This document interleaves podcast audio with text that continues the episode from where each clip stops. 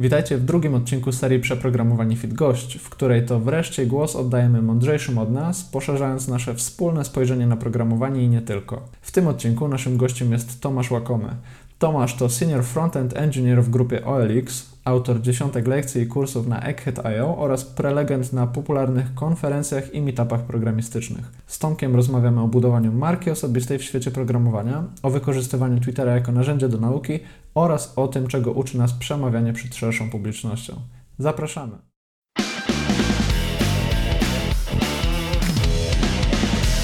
Jak tam Tomek? Przemów do ludu. Nie wiem, czy ktoś jeszcze tutaj jest. Cześć wszystkim, jakby nie, nie, nie, wiem, czy ktoś jest na żywo, nie mamy chyba takiej widoczności. O, cześć Kasper. E, no... Wiesz co, to łapię trochę z opóźnieniem. Okay. Będziemy mieli zaraz info, ile tu ludzi jest. Mhm. No, no to po, po, poczekamy, Dobra, poczekamy jeszcze Kasper, sekundę tak naprawdę. Y, E, tak, tak. Ja, ja, sądzę, że wiesz, na spotkania o możemy pogadać. ludzie punktualnie nie przychodzą, a co dopiero na webinar czy no, e, stream na live, na, Tak, na live'a.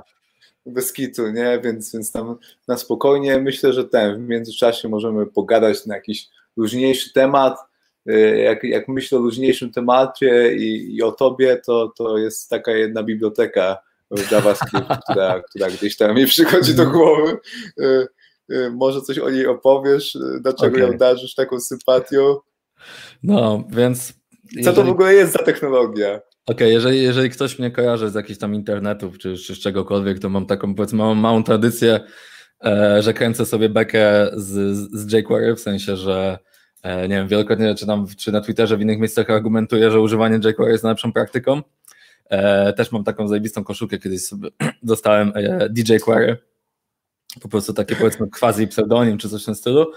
E, ale wiesz, jakby ogólnie to jest tak, że to jest, to jest wiesz, wszystko żarcik, to jest po prostu jedna z jakichś takich rzeczy, które po prostu robię, bo, bo ludzie się jakby, ludzi to po prostu bawi, mnie to bawi przede wszystkim, a to jest najważniejsze, e, bo ja wiesz, wiele rzeczy robię tak naprawdę dla siebie, ale jest też w tym jakaś taka nostalgia, tak szczerze mówiąc, bo jak ja zaczynałem jako web developer tam 8 lat temu, e, to pamiętam, że jQuery to był po prostu jakby sposób na robienie absolutnie wszystkiego i też byłem absolutnie zachwycony tym, jak bardzo produktywnym deweloperem mogło się być w momencie, jak się dodało tam jedną bibliotekę do projektu. No kurczę, ja zaczynałem w roku 2015 i to już jakby była końcówka tego jQuery, no. już tam powoli e, gdzieś ten AngularJS przejmował pałeczkę, no i też się gdzieś tam pojawiał już ten React i tak dalej, mhm. no ale też jakby mega byłem pod wrażeniem e, tego jQuery, jakie to wszystko było proste, animacje, zrządzanie dom, no. ale też e, jednocześnie miałem takie poczucie winy, że to jest takie proste, bo ludzie mówili, nie, nie powinieneś z tego korzystać, to jest tam... tak. Tak, tak, ale, ale koniec końców to były takie czasy, w których naprawdę deweloper mógł być bardzo produktywny bardzo szybko. Jakby ja nie, dlaczego nie argumentuję, że ktoś zaczynający nowy, duży projekt w 2020 roku ma wziąć jQuery, bo, bo się zajedzie i, i dlatego nie piszemy teraz no jQuery, bo zarządzanie dużymi aplikacjami napisane w jQuery, też tam byłem, jest a wykonalne, jakby to po prostu jest niemożliwe. I pamiętam, że w, w jednym codebase, w którym miałem okazję pracować, mieliśmy dwa event busy, czyli po prostu były jakieś tam mechanizmy, okay. że jeden komponent w jQuery mógł przesyłać wydarzenia do innych i zaczęliśmy się tak w tym gubić, że rozwiązanie było stworzenie trzeciego event busa. I w taki sposób rozwiązaliśmy, bo inaczej się nie dało tego ugryźć tak naprawdę i było strasznie ciężko z tym. Taka ciekawostka, kiedy dostałem na maila prośbę, zapytanie, czy zrobię audit security aplikacji napisanej w jQuery, bo e, widzą na w, w internecie, że, że ogarniam. E, odmówiłem, bo nie ma absolutnie takiej możliwości, nie czuję się w żaden sposób kompetentny do robienia audytu security czegokolwiek a, a jeżeli ktoś prosi audit, audit security losowych ludzi z internetu, to e, ja, ja, życzę powodzenia, jeżeli chodzi o ich, ich, ich no, praktyki, tak naprawdę. No. Masakra, masakra. No więc, ale może jakby wytłumaczmy, no bo wydaje mi się, że jeżeli ktoś jest początkujący, no to ja pamiętam, że właśnie nie do końca rozumiałem, dlaczego to jQuery się nie nadaje do tych dużych aplikacji. No teraz jakby trochę lepiej to rozumiem, zresztą no, zacząłeś mówić, że no co jest problematyczne? Problematyczne jest, kiedy się zaczyna jakieś tam zarządzanie stanem i komunikacja nie? pomiędzy tak. komponentami. To jest chyba taki największy problem tego jQuery. To nie jest zarządzone w ogóle w tej bibliotece. No nie, nie jest, bo jakby Problem, problem też był taki, że jQuery powstało w momencie, kiedy okazało się, że na webie można zrobić coś innego niż przycisk, który, nie wiem, zmienia tło na stronie, czy jakieś takie proste interaktywności. Jakby to, to, to nie powstawało na, tak, na strony czy na tak. aplikacje webowe typu Gmail, czy, czy, czy Facebook, czy e, StreamYard, na którym jesteśmy Jasne. teraz. Nie? Więc jakby to rozwiązywało trochę inne problemy i, i, niestety, znaczy niestety, w tym czasie się okazało też, że jasna cholera, musimy pisać aplikacje webowe w tej przeglądarce. I jedyny młotek, jaki mamy, to jQuery, więc po prostu wszyscy nawalali tym młotkiem ile wlezie i to powodowało, że to po prostu było bardzo trudne do, do ogarnięcia tak e, Jasne. technicznie. Przy czym, że to też jest tak, że w, internecie się widzi głosy, że o, jQuery nie żyje, nikt nie, powinien, nikt nie powinien w ogóle uczyć się nawet jQuery.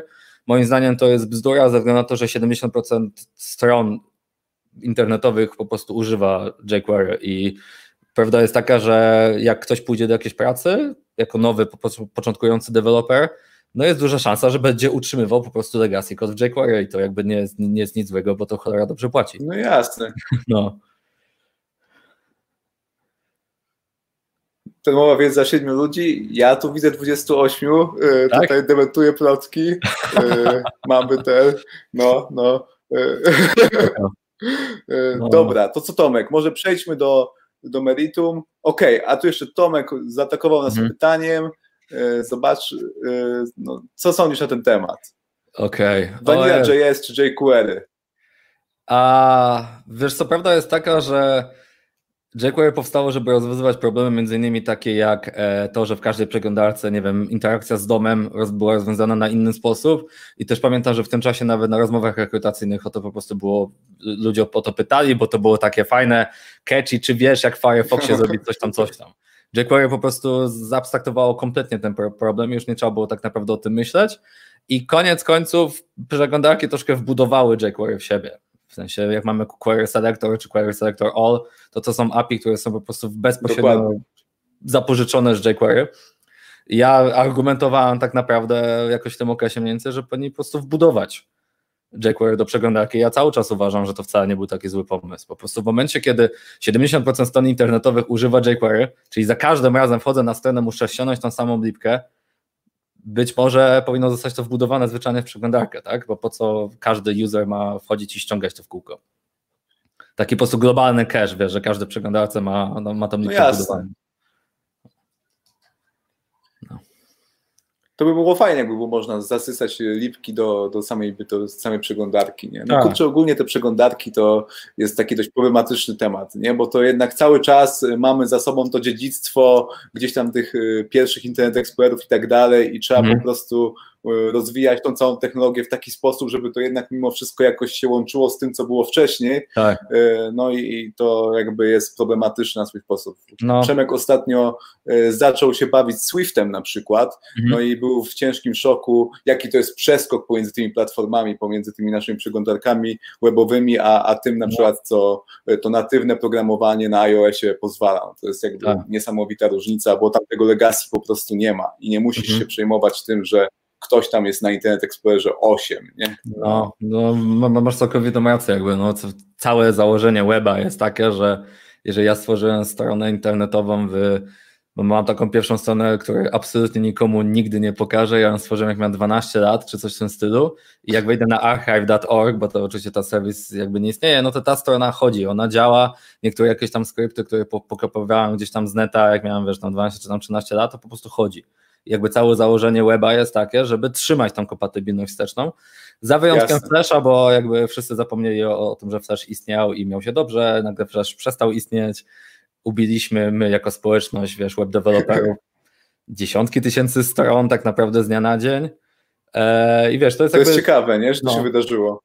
To jest też inna no. dyskusja pewnie na, na, na, jakby na inny temat. Czy w pewnym momencie warto odciąć jakby powiedzmy jakąś tam przeszłość w pewnym sensie, że powiedzieć, dobra, słuchajcie, e, wszystkie startupy, wszystkie duże serwisy korzystają tak naprawdę wiesz, z przeglądarek jako ich okna do, do biznesu.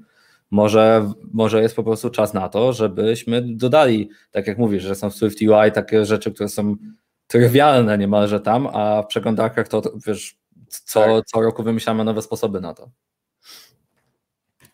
Do, dokładnie, dokładnie. No to jest, to jest taka y, no, bardzo ten, kontrowersyjna kwestia, no bo mhm. jakby biznes pewnie jest w opozycji, dużo jednak jakichś tam infrastruktur jest opartych o to Active Directory, wszystko tam tak. śmiga sobie fajnie na tym Internet Explorerze, mhm. Y, a tu po prostu programiści mają z tym problem, nie? No i teraz tak. pytanie, jak to, y, jak to rozwiązać.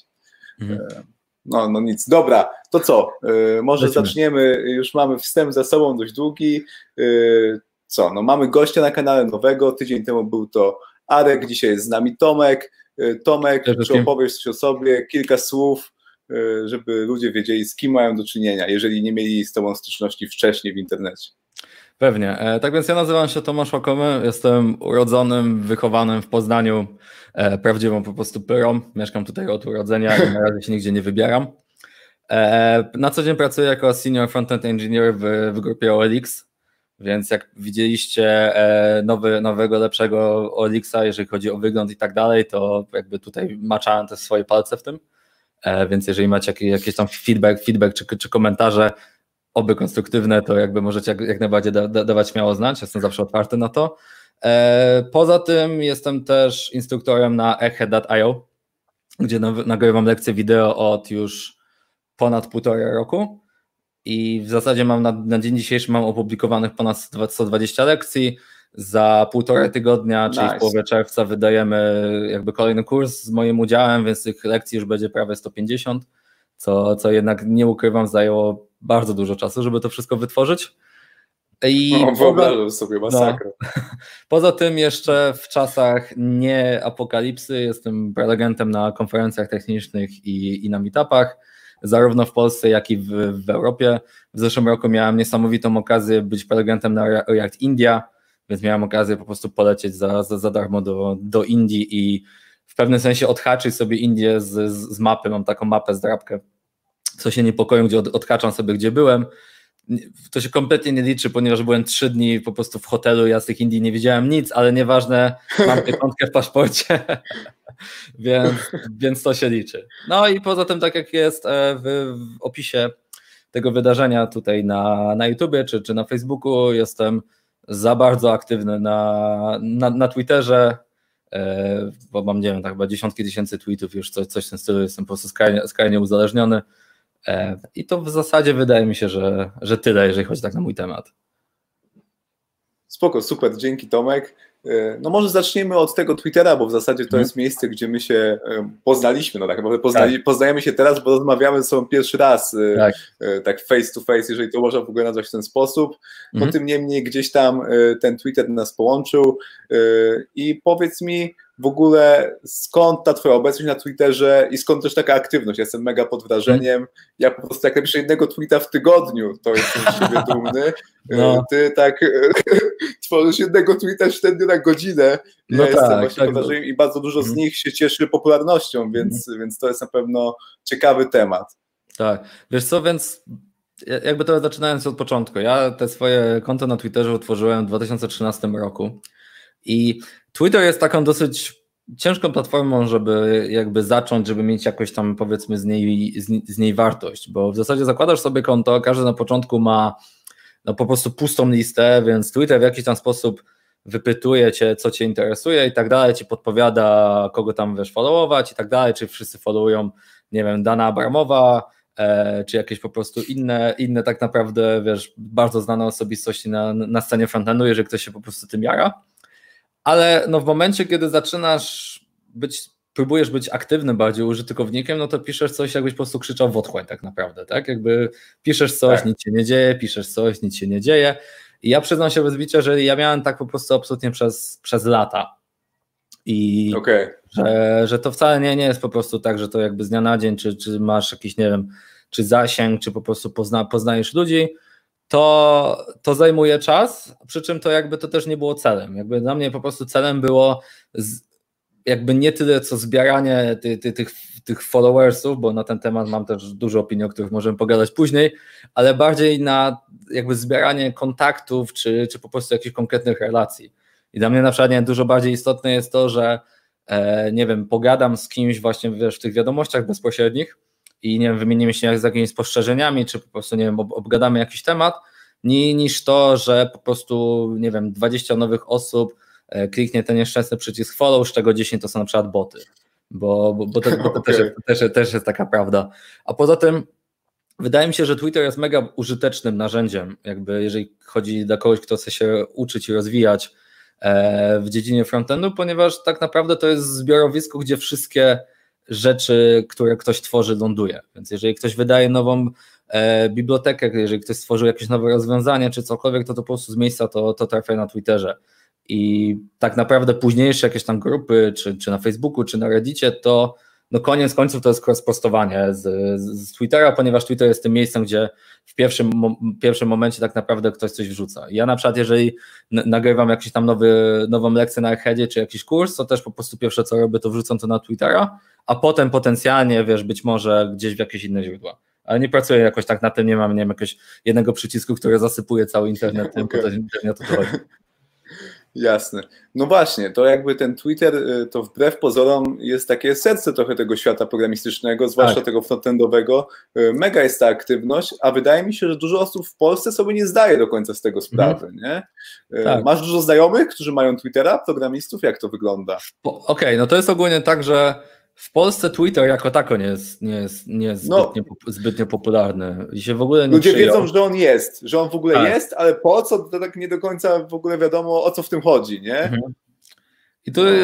ciężko mi dojść do tego tak naprawdę, z czego to wynika. Jakby Przychodzi, przychodzi mi na myśl też, też taki koncept, że w Polsce w ogólności bardzo często jest tak, że takie powiedzmy zewnętrzne rozwiązania dosyć wolno się przejmują. W momencie, kiedy cały świat zakłada Facebooka, cała Polska siedziała na naszej klasie. Ja nie mówię, że deweloperzy siedzą dzisiaj na naszej klasie, ale trochę też tak jest. Nie wiem, czy pamiętasz, ale nasza klasa chciała wprowadzić polskiego Twittera, który nazywał się Śledzik wtedy. I... A było coś takiego, tak. był śledzik. I to był polski Twitter i dlatego się nazywał o... śledzik, bo było od follow. E, przy, czym, że, tak, przy czym, że no, wprowadzili to w taki sposób, że ludziom się to strasznie nie spodobało. No ja tak pamiętam, dalej. że to było, to, ja tylko mam negatywne po prostu wspomnienia, że to było słabe. A, bo było. No, no, jeżeli ktoś, kto pracował w naszej klasie ogląda tę transmisję, to bardzo, bardzo przepraszam, ale e, z drugiej strony ja, ja, też napisałem wiele feature'ów czy kodu, które było dosyć e, po prostu no, średnie. No, jasne. Launch troszkę zawiódł, ale jeżeli chodzi o konkretnie o to, dlaczego nie jest aż tak bardzo popularne, wydaje mi się, że jest kilka rzeczy, że E, polska społeczność jest taka bardziej zżyta, powiedzmy, w, jakby w swoim po prostu kręgu, więc ja dużo więcej aktywności widzę po polskiej stronie, jeżeli chodzi o grupy na przykład na Facebooku, e, bo są, nie wiem, na przykład, bo są polskojęzyczne, może są jakieś inne też argumenty, po prostu, bo też dlatego, że ci ludzie się znają osobiście. Twitter jest jednak no, bardzo międzynarodowy, a mówiąc międzynarodowy mam na myśli, że jest bardzo US-centric tak naprawdę, po prostu jakby zdecydowaną większość jakby ludzi, których się, się widzi na, na, na, Twitterze, na Twitterze, którzy budują jakieś rzeczy, e, pochodzi ze Stanów Zjednoczonych i potem ktoś może mieć mylne wrażenie, że e, najmądrzejsi ludzie świata pracują w Silicon Valley na przykład, co, co zupełnie nie jest prawdą, tylko po prostu tam są jakieś tam firmy, startupy z różnych powodów. No dokładnie, to jakby te powody gdzieś tam się zaczęły w latach 60. ubiegłego wieku i to jakoś tam poszło po prostu. Dokładnie tak. Ale no tak, no tak. Oni teraz po prostu głośno do tego świata mówią, ale to też nie jest tak, że to jest jedyny głos, jaki można zabrać. Nie, e, absolutnie. No, tym, no, no, no tym niemniej jakby jest to świetne miejsce, żeby być nie dość, że na bieżąco z branżą, no bo tak jak mhm. mówiłeś, jak tak. tylko pojawia się coś nowego, jakiś update na przykład w Reakcie, E, no to prawda jest taka, że no, nie ominie się to na pewno, bo na Twitter zawsze huczy na przykład. Tak. Jak było React Hooks, no to przez miesiąc człowiek nie widział tweetów o niczym innym, a w tak. Polsce dopiero ludzie tam się zaczęli mhm. y, zdawać sobie sprawę, że, że coś tam się takiego pojawiło i co to w ogóle znaczy. Nie? Tam widziałem tak. duży rozjazd. E, mhm. Y, więc to moim zdaniem E, warto byłoby zachęcać ludzi, żeby, żeby te konta na tym Twitterze zakładali. No tylko tak jak mówisz, największa jest ta bariera wejścia, żeby mhm. rozdać te właściwe followy na początku. Nie? Tak. E, czy, czy, czy, po prostu czy rozdać, czy w jakiś sposób wejść, wejść tak naprawdę w te, te jak, jakieś tam po prostu środowisko. Przy czym no jakby mówię, ja swoje konto zakładałem wieki temu, więc jakby nie wiem, jak to teraz wygląda, ale na pewno jeżeli się wypełni w zainteresowaniach web development, po prostu podpowie jakieś osoby, a potem tak naprawdę obserwować dyskusję, czyli po prostu nie wiem, jeżeli interesuje nas View, no to na pewno będziemy followować Iwana, Iwana Yu, który jest po prostu wiesz, twórcą Dokładnie. View. I potem po prostu patrzeć w jakich on dyskusjach jest zainteresowany, z jakimi ludźmi on on rozmawia. I też jakby nie, nie wchodzi w taką pułapkę, że jeżeli jakaś osoba ma, nie wiem, bardzo dużo followersów, to ergo jest, nie wiem, mega jakby nie wiem, godna naśladowania czy, czy, czy cokolwiek, bo to też jakby niekoniecznie jest absolutnie, absolutnie taka relacja, bo też jakby to nie jest, są jakby haki na po prostu podbijanie tej cyferki, ja się absolutnie w takie rzeczy nie bawię, ja uważam, że to jest tanie i zupełnie nikomu niepotrzebne, ale są ludzie, którzy po prostu takie rzeczy robią, mają z tego jakieś tam korzyści, w które tam nie, nie, nie chcę jakoś bardzo wnikać, a niektórzy takie rzeczy robią. Przy czym uważam, że no naprawdę jednak warto, bo tak jak mówisz, to jest świetne źródło informacji, które możesz też kontrolować, co, co tam po prostu wpływa, jakie treści czytasz. Właśnie, no mi się wydaje, że też na tym Twitterze mamy taką dużą kontrolę nad tym, y, co to tak naprawdę dla nas będzie, bo, hmm. bo prawda jest taka, że, że ten feed na Twitterze się wypełnia y, treściami od osób, które sami zafollowowaliśmy, Dokładnie więc tak. Y, jeżeli chcesz, żeby to był jakiś tam polityczny spam, no to możesz zasfollowować tak. polityków i po prostu masz coś takiego, a jeżeli chcesz się uczyć, rozwijać jako programista, no to followujesz naprawdę fajnych ludzi, którzy coś tam mhm. tworzą, jakieś projekty open source i masz po prostu treści y, w ten, y, jakby tego typu. Ja na przykład po tym roku, dwóch, gdzie, gdzie tam fajnie właśnie sobie śledziłem różne dyskusje i starałem sobie znaleźć ludzi, którzy będą mi dostarczali fajne treści. Teraz wchodzę i codziennie rano po prostu dowiaduję się czegoś nowego i mhm. zawsze mówię, Boże, jak fajnie, że tego Twittera sobie założyłem. Tak, jest, jestem bardzo podobnego zdania, zwłaszcza, że od, od jakiegoś momentu po prostu jest tak, że jeżeli zaczniesz jakby czytać te dyskusje i na przykład, nie wiem, dyskusja dotyczy jakiegoś tematu, który Ciebie po prostu bardzo konkretnie interesuje, na przykład nie wiem, e, Recoil, czyli ten no, nowy system zarządzania stanem w, w aplikacjach. Tak. Jeżeli Cię interesuje, no to też, też nie chodzi o to, żeby tylko siedzieć i pasywnie, wiesz, odczytywać ten content, tylko dla mnie świetnym jakby sposobem na to, żeby mieć większą wartość z tego, to jest po prostu dawać coś od siebie, więc jeżeli ktoś ma, zadaje jakieś pytanie, ty znasz odpowiedź, to nie czekaj aż, nie wiem, Jasne. Dana Abramow przedrze się przez swoje notyfikacje, bo e, Dan mi kiedyś... Ma ich dużo. No, bo Dan mi kiedyś tam pisał, że on ogólnie ma permanentnie 20 plus, jakby ten licznik notyfikacji. Okay, nigdy, okay. nigdy, nie schodzi w dół, więc to nie, nie, nie jest do, do przedarcia się absolutnie. I też po prostu chodzi o to, żeby jakąś tą po prostu społeczność sobie budować i po prostu rozmawiać z ludźmi, bo to też właśnie o to chodzi. Jasne, ale też jakby, nie wiem, czy to samo zauważyłeś, zakładam, że tak, ale hmm. na tym Twitterze bardzo łatwo też jakby wejść właśnie w kontakt z ludźmi, którzy się hmm. wydają tacy no dość odlegli. No na przykład tak. napiszesz do Dana Abramowa jakieś tam pytanie, no hmm. to jest dość duża szansa, że on ci odpisze. Co jest to niesamowite, na, że on to robi. To, no, no i wielu ludzi to robi, którzy tak. są bardzo jakby y, popularni, gdzie na YouTubie i czy tam na Facebooku takiej kultury jakby y, dyskusji z każdym mhm. y, chyba nie ma, tak mi się wydaje. W sensie to jest nie, dużo mniej powszechne. Ja, ja, też, mam, też mam jakieś takie wrażenie, że no jednak Facebook jest taki dosyć prywatny, i, mhm. I, ja na przykład, nie wiem, niejednokrotnie mi się zdarzało, że dostałem jakieś tam zaproszenie od, kogo, od kogoś na Facebooku, a potem widzę, że to jest jakby osoba, która, nie wiem, z którą rozmawiałem coś, coś na Twitterze. Ja tak, okej, okay, ale Twitter to jest jedno, ale tutaj jakby jest moja ciocia, wiesz o co chodzi. Facebook jest zupełnie trochę innym narzędziem, ale tak zgadzam się w zupełności, że jest po prostu taka jakby kultura i o, o ostatnio słuchałem takiego podca podcastu, to był jeden z odcinek, e, odcinków React, React Podcast, na którym e, nie, nie pamiętam z kim to była rozmowa, ale padł taki bardzo fajny cytat, że na technicznym Twitterze pomaganie sobie jest fajne. W sensie, że jesteś fajny i jesteś jakby, tak. wiesz, taki naprawdę E, dobrze postrzegane, jeżeli pomagasz innym. jakby nie wiem, czy inne branże tak mają, nie wiem, czy prawnicy mają jakieś, nie wiem, otwarte fora, gdzie wszyscy sobie tam pomagają i tak dalej, ale tak jak mówię, że jeżeli, nie wiem, oznaczysz, słuchaj, nie wiem, jakieś tam osoby, które znają się na jakimś konkretnym temacie, mam takie pytanie, jeżeli mielibyście chwilę, to po prostu odpiszcie, czy, czy, czy cokolwiek, no to po prostu no jest duża szansa, że, że, że ktoś ci pomoże. No dokładnie, to jest super. Nie? Ja właśnie miałem kilka takich sytuacji, że gdzieś tam pisałem do autorów książki, które czytam mhm. z jakimś pytaniem i dostawałem odpowiedź i mówię, Boże, jak to jest w ogóle możliwe, tak. nie? E, mhm. To, to, jest, to jest niesamowite, e, jaka jakby jest bliskość na tym Twitterze, jak tak. łatwo po prostu gdzieś tam tego Baracka Obamy o coś zapytać czy coś. Dokładnie.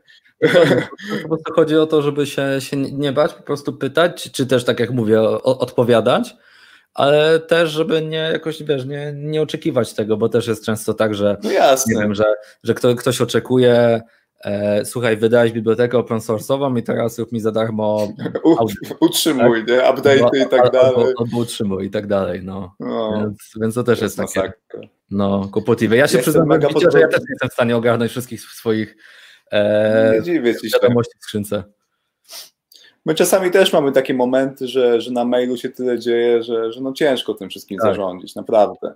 E, a powiedz mi, no bo też dość często e, jakby w tych twoich wątkach na Twitterze pojawia się temat testowania. Dość często jakby pytasz o to, czy tak. ktoś testuje, jak to robi, jakby zachęcasz do tej dyskusji. E, tak wydaje mi się, że robisz to na swój sposób świadomie, żeby tych ludzi do tego testowania zachęcić. Teraz pytanie, tak. czy faktycznie tak jest i w ogóle jakie ty masz podejście do tego tematu?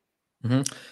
Ja jestem zdania, że my jako ogólnie jako deweloperzy troszkę spychamy testowanie na dalszy plan i dla mnie to jest zastanawiające, bo szczerze mówiąc nie do końca to rozumiem i e, dlatego też rozpoczynam jakieś tam jakby dyskusje o testowaniu. Mam bardzo silne poglądy na temat e, stricte testowania i uważam, że w dużym uproszczeniu to nie jest tak, że nasza robota to jest tworzenie kodu i testowanie. Mhm. Ja uważam, że to jest część jednej całości. Jakby ja jestem silnie przekonany, że jeżeli się dowozi soft, no to za każdym razem musi być w stanie odpowiedzieć na pytanie, czy to, co napisałem, faktycznie działa. I dla mnie odpowiedzią na to, czy to faktycznie działa, nie jest, e, słuchaj, przeklikałem raz na stagingu. Tylko nie, po prostu muszą, muszą, muszą istnieć testy, musisz być w stanie zwalidować, że za miesiąc czy za trzy miesiące to faktycznie zacznie działać. I część jakby tych, tych rzeczy, o których tam pytałem, wiesz, w tą, tą otchłań rzucałem Jest. te wieści, też wynikało z tego, że każdy z nas żyje w takiej swojej małej bańce, że jeżeli pracujesz w firmie A, masz jakieś tam praktyki z firmy A, to w pewnym sensie ci się wydaje, że wszyscy tak robią.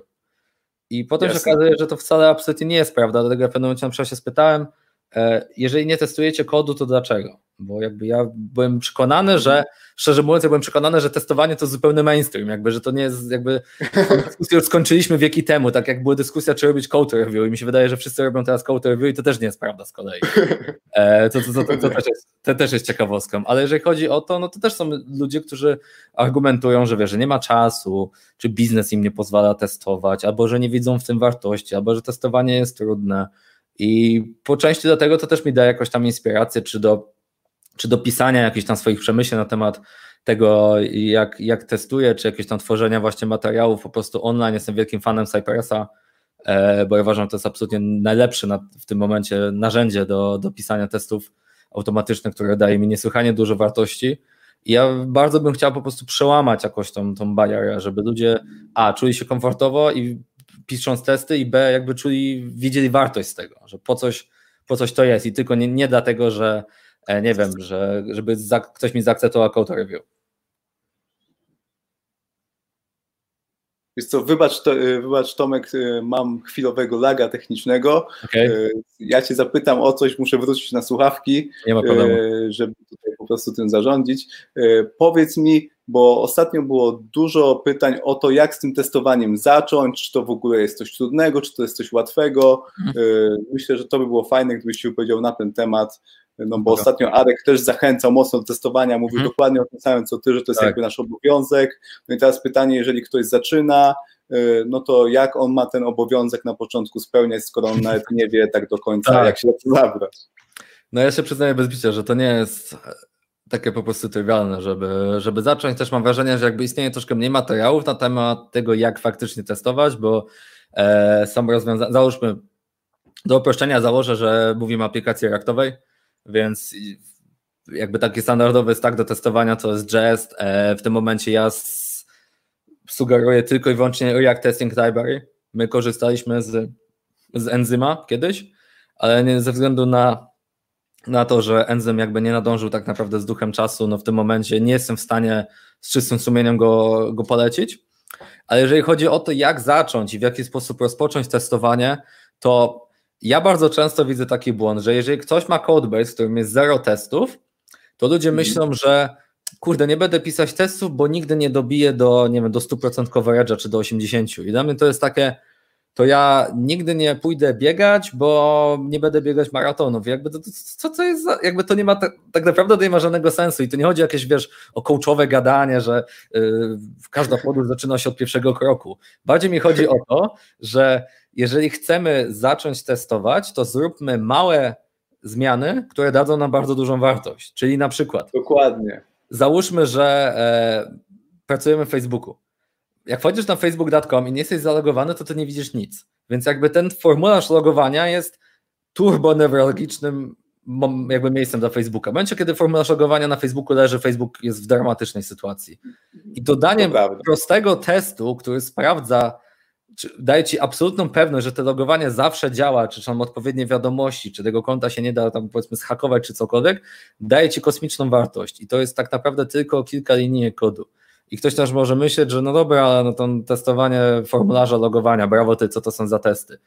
Wielokrotnie widziałem w swojej karierze na produkcji właśnie błędy związane z tym, że nie dało się zalogować, czy że w strona logowania się w ogóle nie wczytywała, po prostu bo coś było. Raz mieliśmy kilka, kilka firm temu case, w której e, testy nad przechodziły ale była reklama na przycisku logowania i nie dało się na nią kliknąć. O oh, fuck, o oh, fuck. No są, są takie rzeczy, to się po prostu zdarza, no, zwykła rzecz. No jasne, jasne. Tak jak mówisz, warto chociaż zainwestować w te 20%, które da ci 80% efektów. Dokładnie nie? No, tak. Y, I na przykład ten Cypress, o którym mówiłeś, on to bardzo ułatwia, w sensie no, tak. no, no, łatwo napisać te testy end-to-end, które właśnie ci sprawdzą, czy da się zalogować, czy te mhm. najważniejsze widoki, feature'y ci działają.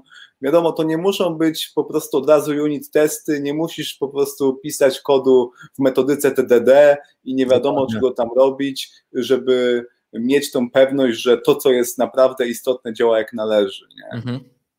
Tak. No. Ja tu się, ja tu się całkowicie z tobą, z zgadzam. Też wspomniałeś o, o TDD i to jest też kolejna rzecz, która mnie tak trochę prywatnie boli, bo jedna z tych odpowiedzi, którą widziałem, dlaczego ja nie testuję, to e, nie, nie podoba mi się TDD, albo nie rozumiem TDD, albo nie, nie umiem.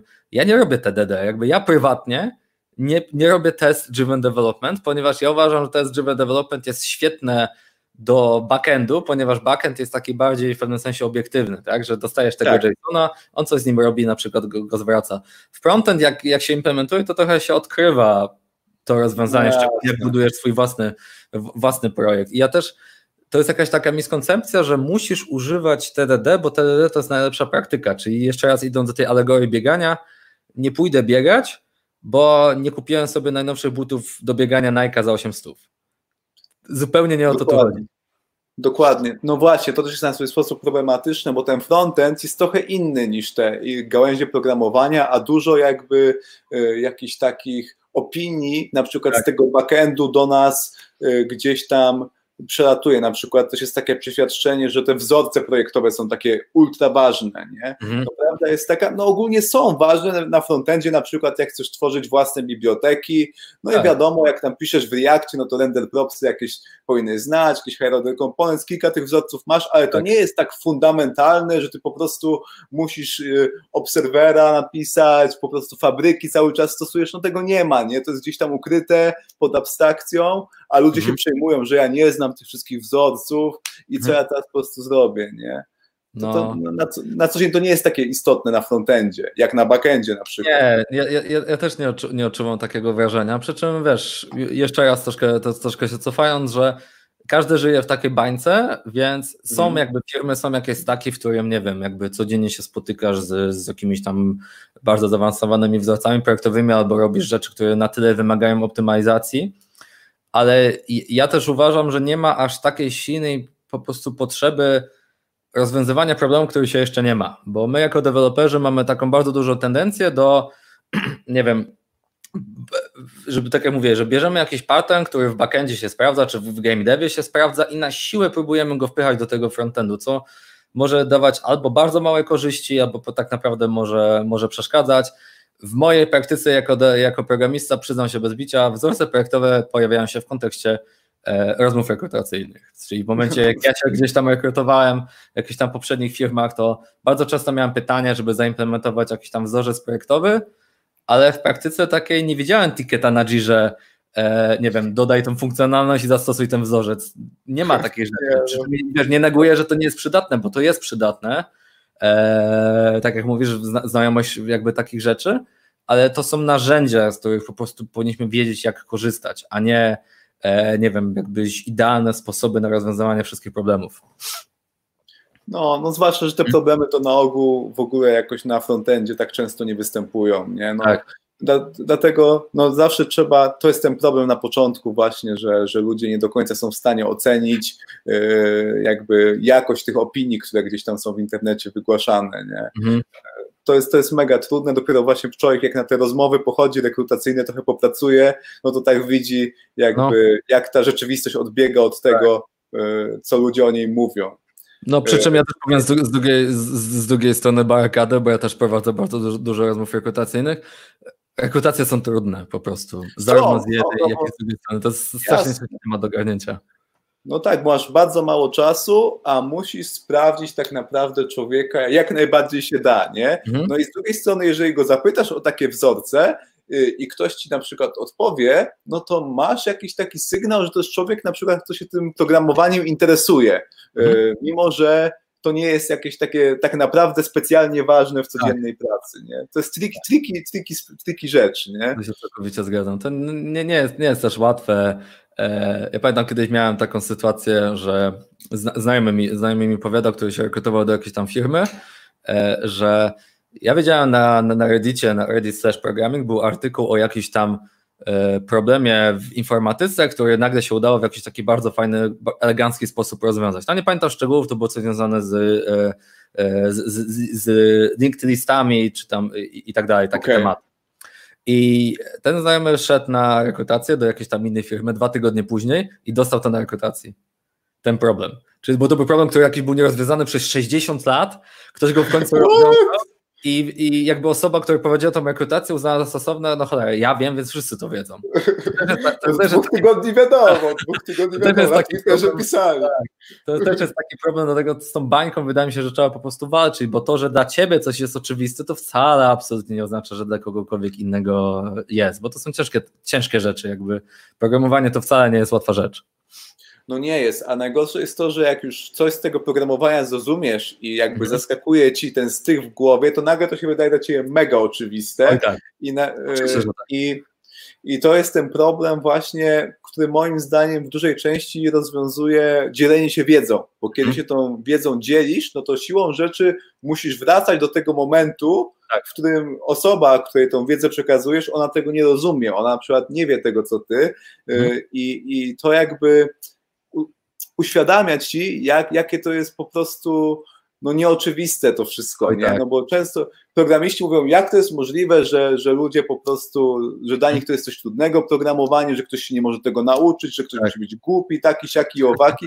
No w ogóle tak nie jest, nie? Mhm. Y, ja, ja nie tak dawno się uczyłem tego programowania, gdzieś tam pierwsze kroki stawiałem 5 lat temu, w 2015 roku. Ja świetnie pamiętam, jak na przykład jakieś tam algorytmy pod tytułem oblicz ilość dni pomiędzy dwoma datami, to mi rozwalało banie, bo tam tak. trzeba było trzy ify napisać i po prostu jeszcze uwzględnić lata przystępne, tak. nie? A potem, jak widziałem jakieś y, Array Prototype Map albo Reviews, Boże, w ogóle zrozumieć te callbacki, jak to się dzieje, że ta funkcja otrzymuje te elementy tablicy, no to nie byłem w stanie tego zrozumieć przez bardzo długi czas, a teraz jak na to patrzę, to jest dla mnie tak oczywiste, Y, dlatego to jest taka mega pułapka umysłu, nie? Że, że jak już coś zrozumiemy raz, to potem y, ciężko nam w ogóle sobie wyobrazić świat, gdzie, gdzie ktoś tego nie rozumie.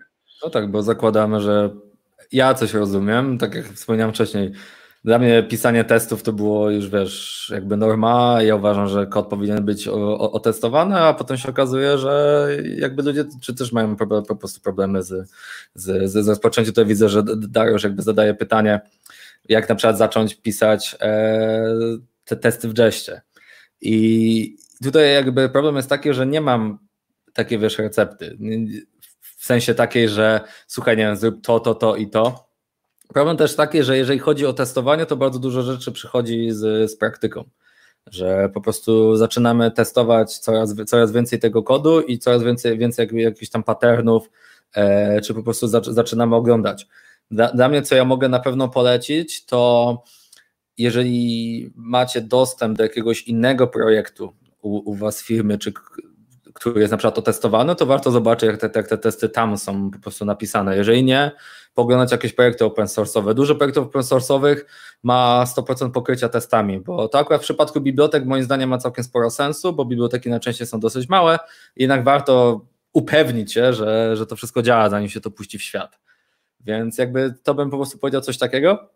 Ja też mogę jeszcze zdradzić, że jeżeli chodzi, skręcając powoli w temacie, w temat dzielenia się wiedzą, e, ja, bym, ja jestem w trakcie jakby rozmów z, z Ekredem, chcę zrobić kolejny kurs na temat dodawania testów do legacji kodu, ponieważ wiele materiałów odnośnie testowania działa w taki sposób, że mamy nową aplikację to-do listę i dodajemy sobie do niej testy i w razie czego ja też robiłem taki, taki content, bo też mam jakby wideo o, o, o Cypressie na, na Headzie właśnie w takim samym klimacie, że mamy prostą aplikację.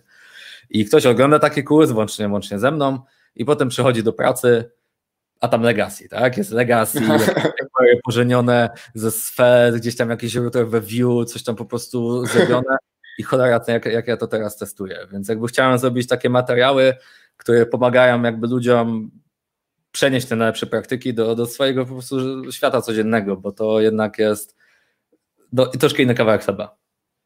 No jasne. E, bardzo ciekawy projekt. E, trzymam kciuki ogólnie. E, jestem pod wrażeniem, że tego podejmujesz, bo jako twórca jakby takich materiałów wiem, jak trudne jest znaleźć dobre przykłady nawet jak tworzysz właśnie takie proste rzeczy, gdzie tam robisz sobie to-do listę typowo tak. pod to, co chcesz przedstawić, to już, to już nie jest proste, a co dopiero przekazywanie takiej wiedzy y, produkcyjnej, można powiedzieć. Y, jestem ciekawy w ogóle, masz już jakieś gotowe przykłady, wiesz jak chcesz to ugryźć, czy póki co po prostu chcesz przyklepać ten projekt i wtedy będziesz przechodził do szczegółów? Znaczy z projektem już powoli startujemy. E, więc jakby teraz jestem na etapie faktycznie tworzenia jakby projektu, który będziemy testować. E, na szczęście pisanie e, fatalnej jakości kodu przychodzi mi łatwo, bo inaczej nie umiem. nie, a tak, a tak na serio, to chciałbym napisać po prostu jakąś tam aplikację, która nie będzie trywialna, więc jakby chodzi o to, żeby ona też, też miała jakiś tam backend, żeby była jakaś, jakaś tam e, właśnie, czy integracja z, z backendem na przykład na AWS-ie, żeby to były jakieś lambdy. Okay. Też na przykład chciałbym zrobić coś takiego w tym kursie, że e, zrobię, zrobię zmianę w backendzie, bo też jest coś takiego, że, że z Ekadem robimy też workshopy i są workshopy live, które trwają na przykład, ostatnio miałem 4 godziny workshop i na przykład o. chciałem w połowie tego workshopu zepsuć backend i po prostu zrobić okay. tak, dobra, backend się zepsuł i testy wam się wywaliły, nie wywaliły się, ok, no to zróbcie tak, żeby się wywalało, skoro backend leży i tak dalej. Ale jeżeli chodzi o przykład, no to chciałbym zrobić taką aplikację, która będzie troszkę większa, nietrywialna, a potem ją no, na zwyczajnym świecie trochę popsuć. Chciałbym po prostu oddać ludziom kod, w którym są bugi, w którym są okay. jakieś niedociągnięcia, w którym jest jakieś legacy, chcę wepchnąć jakiś tam plugin jQuery'owy po prostu na pałę, żeby jakby odtworzyć to, no niestety z czym wiele, wiele ludzi się boryka po prostu w pracy codziennej, bo niestety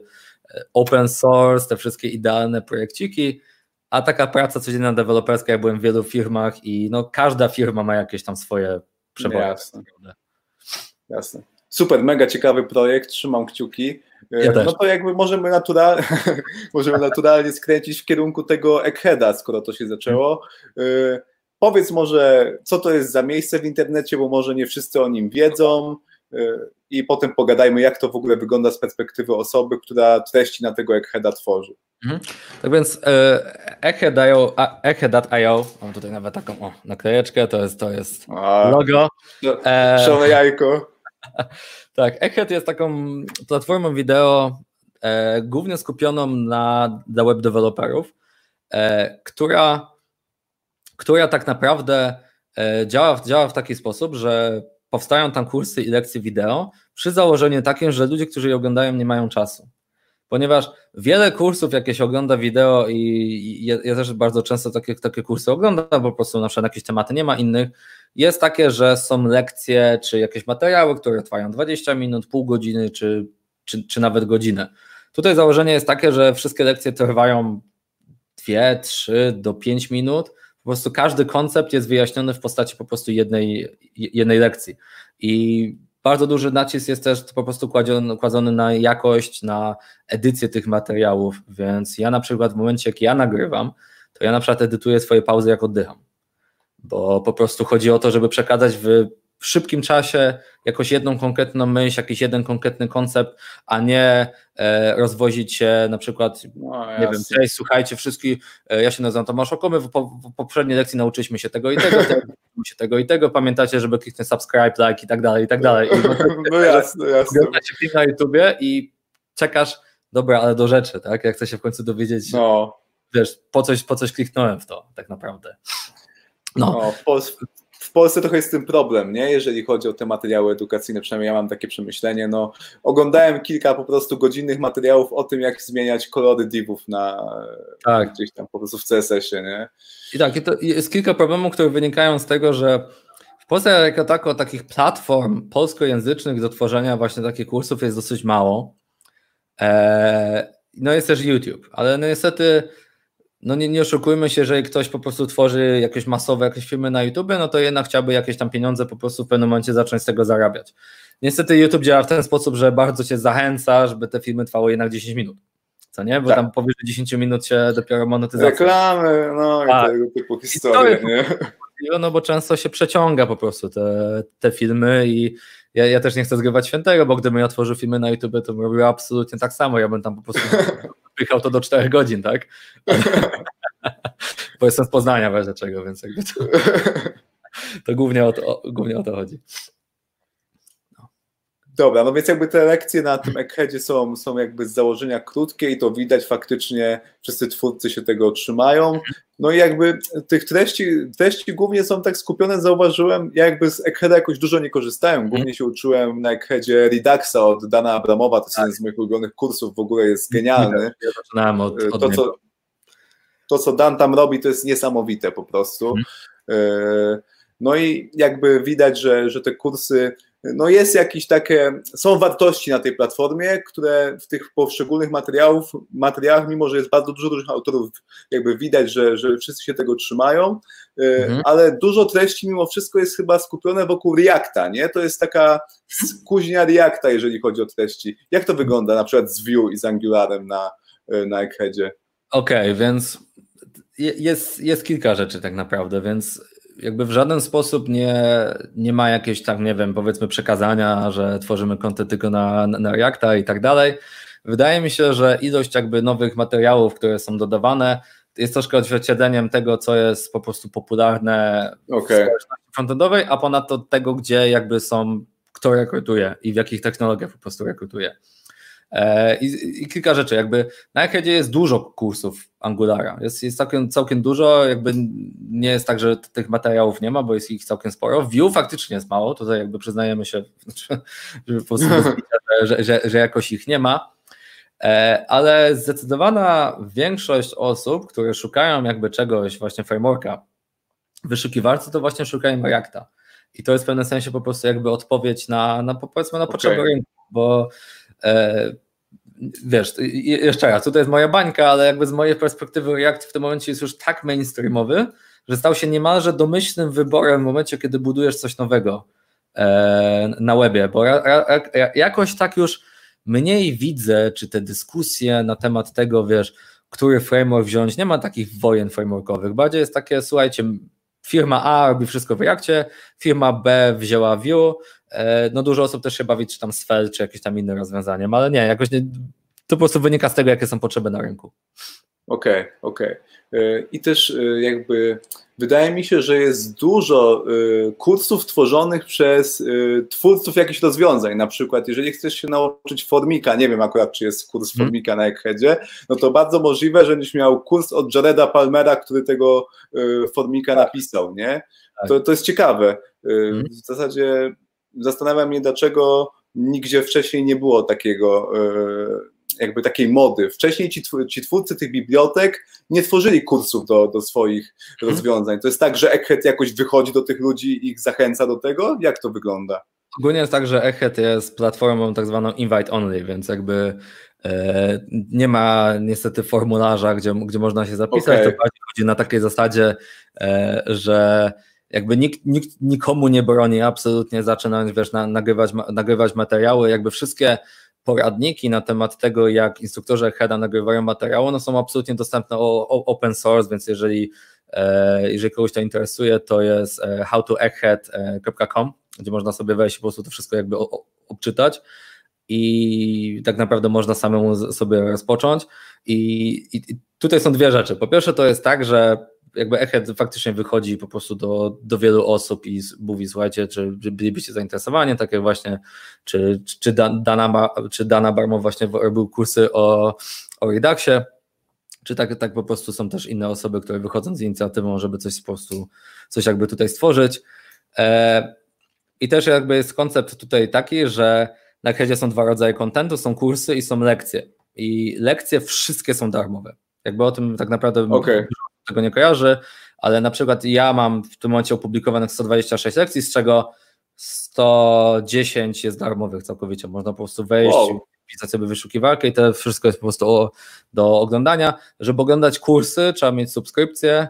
E, ja jestem silnie przekonany, że ta subskrypcja ma bardzo dużo wartości, ponieważ te kursy są naprawdę dopracowane i po prostu całe kursy trwają godzinę, bo w wielu kursach, które ja oglądałem z innych platform, to lekcje trwały godzinę, tutaj kursy trwają godzinę. Są też wiesz, dodatkowe materiały i tak dalej, więc jakby nie, tu nie chodzi po prostu o marketing, tylko ja dlatego się zainteresowałem tą platformą, ponieważ ja się sam z niej uczyłem. Więc to też nie jest tak, że e, nie, nie wiem, jakby jestem zadowolony z współpracy z Aheadem tylko dlatego, że, że współpracuję z nimi, tylko ja też dużo oglądam tych materiałów i mam chyba ponad 800 lekcji, które obejrzałem i ponad 30 kursów, które sam skończyłem. No grubo. Ja też uważam, że jeżeli ktoś no właśnie chce się na przykład w tym Reakcie rozwijać, no to to jest świetne miejsce, żeby się wielu rzeczy o tym Reakcie nauczyć i tam są naprawdę te kursy od ludzi, którym można ufać. No, Kenzie tak. Dodds, Dan Abramow, Jared Palmer, no to są ludzie, takie naprawdę nazwiska no już tak. to, topowe od których mhm. po prostu można tą wiedzę chłonąć.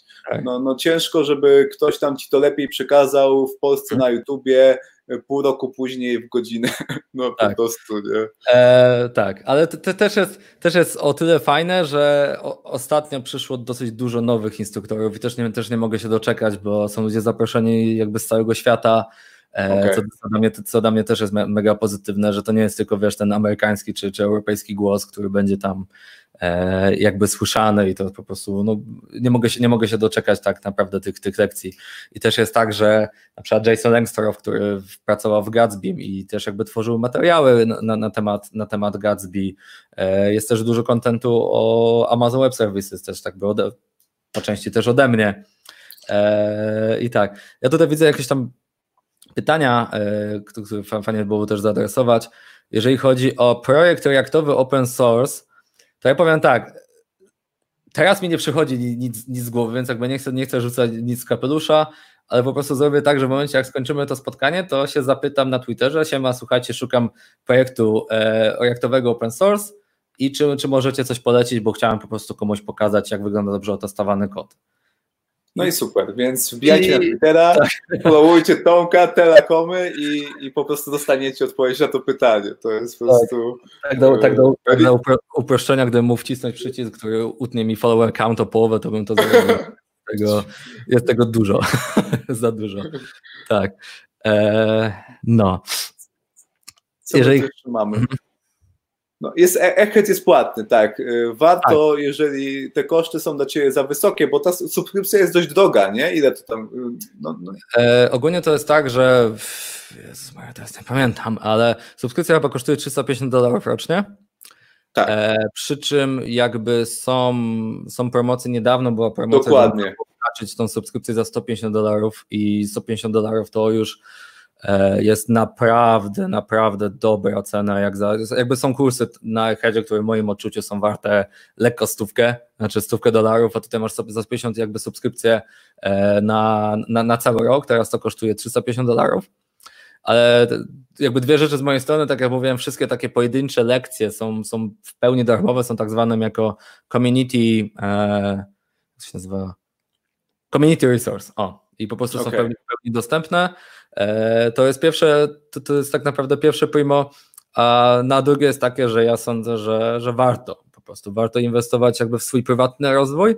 I też jest prawda taka, że ja byłem na spotkaniach, które były dużo droższe niż, no, niż ta subskrypcja, więc może firmie dałoby się przekonać jednak, żeby taki abonament e, zakupić dla, dla zespołu, bo ja uważam, że jednak warto po prostu inwestować w, w rozwój ludzi, a nawet jeżeli ktoś ma mało czasu na rozwój, to chyba lepiej oglądać krótkie materiały niż 40-godzinny kurs. Znaczy, dokładnie, bo jest ten kosz alternatywny, nie? No bo ludzie sobie mówią, a co ja będę wydawał tam tysiaka, no bo to tam tyle mniej więcej wychodzi, to 350 tak. dolarów, skoro ja sobie to mogę wszystko znaleźć za darmo w internecie, na YouTubie, no możesz, nie? Tylko ten czas, który poświęcisz na y, przeszukiwanie internetu, jeszcze nie do końca jesteś pewien co do jakości, no to tak naprawdę w ostateczności rachunek ci wyjdzie większy, tylko to ci nie wyjdzie z portfela, no tylko z tego czasu, no, który ma moim zdaniem jest dużo bardziej wartościowy niż pieniądze. No wiadomo, jak człowiek jest na studiach, no to tam wpieprza po prostu kanapki z solą i, i tej kasy nie ma, nie? No było, było, ale właśnie dlatego wiesz, ja się mega ucieszyłem z tej decyzji, żeby te wszystkie lekcje po prostu otworzyć, bo tego, tego, tego są tysiące. Ja też się z tą zupełności zgadzam, że często jest tak, że deweloperzy jakby nie doceniają swojej, swojego czasu w pewnym sensie, że często jest tak, i ja to wielokrotnie widziałem, że jest jakieś rozwiązanie, które pomoże w jakiś sposób, nie wiem, dodać ci jakiś tam powiedzmy alerting do twojego kodu, po prostu, no. nie wiem, będziesz miał jakieś tam alerty gdzieś tam, patrzysz na cennik i mówisz, nie, kurde, nie, nie, bo 25 dolców za miesiąc, nie, to dużo, to, nie, to sami. Sam napiszę, sam napiszę, tak. nie? A potem jak policzysz jakąś tam stawkę godzinową dla całego zespołu, to ci wyjdzie, że przepłaciłeś dziesięciokrotnie, tego, że tego nie widać. Tak Więc, albo i więcej, no przecież musiałbyś, tak. musiałbyś, to w godzinę strzelić po prostu samodzielnie, żeby wyjść na plus, nie? Tak. I to jeszcze nawet nie, nie, do końca, zależy ile tam ci płacą, nie? No Dokładnie. tak. Masakra. No, ja z takiej platformy jeszcze wideo mogę polecić. E, o, to jest kolejne Linux Academy. O, e, oni, też robią, oni też robią świetne, świetne materiały, też nie chcę mówić, wiesz, tylko jakby o platformach, których jestem powiedzmy zatrudniony. Jestem wielkim fanem Linux Academy, oni mają bardzo dużo kursów takich chmurowych, czyli o Azure, o AWS-ie. Okay. Ja się z nich uczyłem, żeby zdać certyfikat AWS-a w zeszłym roku. Ja uważam, że oni są absolutnie świetni. Mają troszkę inne podejście do, do nauczania, bo tam te lekcje są dłuższe ale co u nich, co oni robią bardzo dobrze, to to, że mają takie jakby laboratoria na żywo, coś takiego jak na studiach było, że po prostu masz takie ćwiczenia, które faktycznie wykonujesz e, okay. z nimi. Jak masz AWS-a, to oni ci dają takie konto testowe, na które można sobie klikać, więc to też nie jest tak, że wydajesz swoje własne pieniądze, bo ja, ja powiem, że wczoraj dostałem rachunek od AWS-a na 5 dolarów i, i, i boli. bo nie wyłączyłem tego i tak to jest. Okej, okay, właśnie widziałem, że masz ten certyfikat AWS-a. Powiedz mi y, w ogóle skąd pomysł, żeby ten certyfikat zrobić, jaką widzisz w tym wartość i jak to w ogóle było, jak, jak wyglądała mhm. nauka do tego certyfikatu, tak. jak wyglądał sam egzamin. Mhm. Więc ogólnie e, kazali mi. Okej, okay, czyli jak to nie, z pracy, nie, tak, temat. Nie, to nie jest tak, że kazali, to, to, sobie, to sobie żartuję, weź dlaczego. E, Maciej, e, nie kazałeś mi. Mój koordynator. Nie, wiesz co, tak bardziej na serio, my w grupie OLX my bardzo intensywnie inwestujemy w AWS-a. I jakby okay. to jest rzecz, o której być prawdopodobnie nie mówimy o tym wystarczająco głośno, no bo jednak OLX ma taką powiedzmy, wiesz, renomę, że to jest ta strona z tych śmiesznych memów w internecie, e, czy, czy ze świeżaków, ale my naprawdę technicznie jesteśmy mega rozbudowani i robimy naprawdę ciekawe rzeczy ze względu na to, jaką my mamy paskudnie ogromną skalę. E, więc okay. po prostu w Polsce jesteśmy siódmą największą stroną w Polsce i, i to jednak po prostu robi wrażenie pod względem na tym, jak musimy, jaką po prostu musimy skalę obsługiwać. I, no i w pewnym momencie okazało się, że no jakby siedzenie na swoich własnych serwerach, na swoim własnym data center, no nie jest już tak naprawdę możliwe, więc była cała wielka migracja na, na AWS-a i w tym momencie cały OLX.pl wszystkie Olixy w Europie, bo nie jest tylko Olix Polska, jest także Olix w Rumunii, w Bułgarii, e, w Hiszpanii i w trzech innych krajach, których teraz nie pamiętam, nie chcę wymieniać. I my to wszystko po prostu zmigrowaliśmy tam. I co za tym idzie, teraz jest w interesie tak naprawdę każdego dewelopera w Olixie, który chce być aktywnym, wiesz, czy, czy w rozwiązaniach architektonicznych, czy po prostu chociażby w dyskusjach, czy zwyczajnie wiedzieć o, o czym inni okay. rozmawiają, żeby się tematem po prostu AWS-a zainteresować, więc troszkę też idziemy w stronę takiego myślenia, wiesz, jak full stack serverless, czyli po prostu deweloperzy, okay. którzy umieją, wiesz, też robić frontend, ale spoko by było też jakby jednak jakby takie tematy AWS-owe ogarniali. A z tego, że AWS, AWS jest bardzo ogromnym tematem i tego jest niesłychanie dużo. Ja ostatnio policzyłem, że gdybym nagrał filmik, w której wypowiadam nazwę każdej usługi AWS-a i z wypowiedzeniem tej nazwy zajmuje mi sekundę, to ten filmik trwałby ponad 3 minuty. What? Tego jest tak, tak dużo. I pomysł certyfikatem się pojawił, że ja chciałem w jakiś sposób mieć ustrukturyzowaną jakąś tam po prostu wiedzę. Chciałem po prostu wejść głębiej w ten temat. I ja zawsze byłem zdania, że certyfikaty w IT są zbędne, że to nie ma w ogóle sensu i po co je robić. Certyfikaty AWS-a są troszkę inne, ponieważ one faktycznie coś weryfikują, więc ten test jest bardzo w moim odczuciu był bardzo trudny, bardzo dużo czasu mi zajęło na przygotowanie się na niego, a także jest jakby respektowany wiesz, w, w, wielu miejscach. I za, za tym jakby idzie, że jest konkretny dowód, że posiadłeś po prostu jakąś bardzo konkretną wiedzę na temat technologii chmurowych, a nie, że skończyłeś nie wiem, trzy godziny kurs na Udemy i dostajesz PDF-a, którego możesz sobie wydrukować. Masakra. Okej, okay. to powiedz mi, ile się uczyłeś tak plus minus do tego certyfikatu? Jak ten proces w ogóle wyglądał? Właśnie na tym Linux Academy y, to, to jakby był twój taki hub y, do nauki, czy jak to wyglądało? Tak, więc ja, ja mam ogólnie posta na swoim blogu e, telekomy.com, który jakby opisuje tą moją jakby historię przez, przez ten cały certyfikat z linkami do wszystkich tych rzeczy, o których teraz jakby wspomnę, więc, e, więc jakby ten, więc jeżeli kogoś to interesuje, to może sobie tam zobaczyć. Ja się uczyłem na, z dwóch platform głównie, jest taka platforma Cloud Guru, e, cloudguru.io.com, nieważne, Cloud Guru, który, która teraz kupiła Linux Academy swoją drogą, więc jakby to jest wszystko, wszystko jest razem. I oni są świetni, jeżeli chodzi o tłumaczenie tych jakby konceptów AWS-a, a także dlatego, że oni mają kursy stricte po ten certyfikat. Czyli to jest okay. troszkę jak się zdawało prawo jazdy, że wiesz, że na kursie cię tak uczą, wiesz, pod egzamin, wiesz o co chodzi, że bardzo często mm -hmm. na lekcjach nawet było, e, słuchajcie, są nie wiem, takie typy e, instancji EC2, ale nie musicie znać tych wszystkich typów, tylko musicie wiedzieć, że, okay. że jakieś są, czy, jakieś, czy jakieś takie rzeczy. No, co, ma, co ma trochę sens, no bo jednak kurs jest stricte pod, pod egzamin. A jeżeli chodzi o to, ile to mi zajęło, to ja powiem za dużo, ale to z perspektywy takiej, że ja jestem typem człowieka, który za bardzo się przygotowuje. Okej, okej. Okay, okay. Pewnych rzeczy. Nie wiem, ile to by zajęło, gdybym aż tak nie chciał, wiesz, być, być, przy, być przygotowany, ale no moim zdaniem po prostu, wiesz, było warto, bo jednak udało mi się zdać ten egzamin przy, za pierwszym podejściem, co jednak nie było takie proste, no bo ja zaczynałem jako stricte frontend developer, który nie miał, miał zerowe doświadczenie z chmurą. I udało mi się na tyle, wiesz, ogarnąć takie tematy jak serverless, AWS Lambda, DynamoDB, S3, API Gateway i tak dalej, że, no, że tak jak mówiłem, jakby niedługo startujemy z kursem a, moim własnym od, o AWS-ie, więc jakby ja jestem wielkim fanem robienia takiego flow, że najpierw się czegoś dowiaduję, uczę się, przyswajam sobie jakąś wiedzę, a potem tą wiedzą dzielę się dalej. Bo ja mam z tego benefit taki, że jakby inni ludzie z tego też mogą skorzystać, i dla mnie bardzo dużą wartością jest to, że ja się świetnie uczę w ten sposób. No ja jasne, utwarzasz sobie tą wiedzę, nie? Innym. To jest, to jest jakby ogromna wartość z tego dzielenia się wiedzą. Ja na przykład tworząc tam z chłopakami kurs Opanuj JavaScript, no to bardzo te fundamenty JavaScriptu, tą przeglądarkę też sobie fajnie powtórzyłem, y, dużo jakichś tych jeszcze dziur załatałem, y, mhm. więc tworzenie materiałów w jakiejkolwiek formie, no to jest świetny sposób nie tylko na to, żeby tą wiedzą się dzielić, ale również, żeby tą wiedzę zdobywać i to też mhm. mi się wydaje, że często ludzie sobie nie zdają z tego sprawy, że większość ludzi te materiały tworzy tak trochę z takich egoistycznych pobudek właśnie, tak. żeby tą naukę poprawić, nie? No, ale to jest bardzo, mi się wydaje, że bardzo istotny teraz aspekt poruszyłeś, bo bardzo często się spotykam z tym, że e, jak gdybym mógł cofnąć tak naprawdę czas jakoś na swojej karierze, to tego linka do telekomy.com, którego właśnie wyszorowałeś, to bym zaczął to rozwijać lata temu.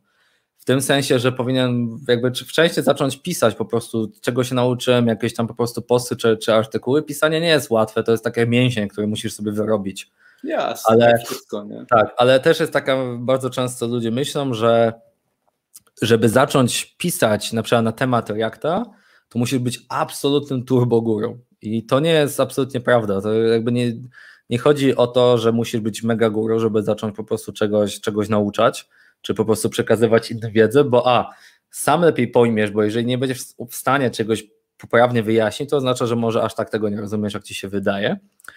Najgorsze, co ci się może stać, to ktoś nie przeczyta tego bloga, nic ci się nie stanie, albo na przykład jeżeli popełnisz jakiś błąd, no to prawdopodobnie ktoś po prostu do ciebie napisze, cześć, słuchaj, bo to nie do końca tak to, tak to działa, być może to powinien zrobić inaczej, czy, czy, czy coś, czy wiesz, czy coś w tym stylu. Raczej to nie jest tak, że wiesz, że nie wiem, wybuchną zamieszki pod domem, bo, bo napisałeś, e, nie wiem, jakoś po prostu nieprawdę, tak? Przy czym zakładają, nie, że oczywiście no. nie robisz tego świadomie, tak? Oczywiście, zresztą e, takie treści czysto techniczne, edukacyjne są bardzo jakby ciepło przejmowane w internecie. Ja bloga zacząłem e, pisać, no jako junior jeszcze mając rok doświadczenia, no, właśnie dość szybko zacząłem, no bo bo właśnie tam mądrzy ludzie mnie do tego zachęcali. Cieszę się, że to zrobiłem, mimo że też miałem te wszystkie obawy, że ja się nie znam i tak dalej. I tak naprawdę chyba nikt mnie nigdy nie skrytykował i może mm. miałem jedno zastrzeżenie takiej natury merytorycznej z serii, tu powinieneś to uściślić, no. poprawić. I, i to Ale też nie wynika z tego, że jestem super ekstra.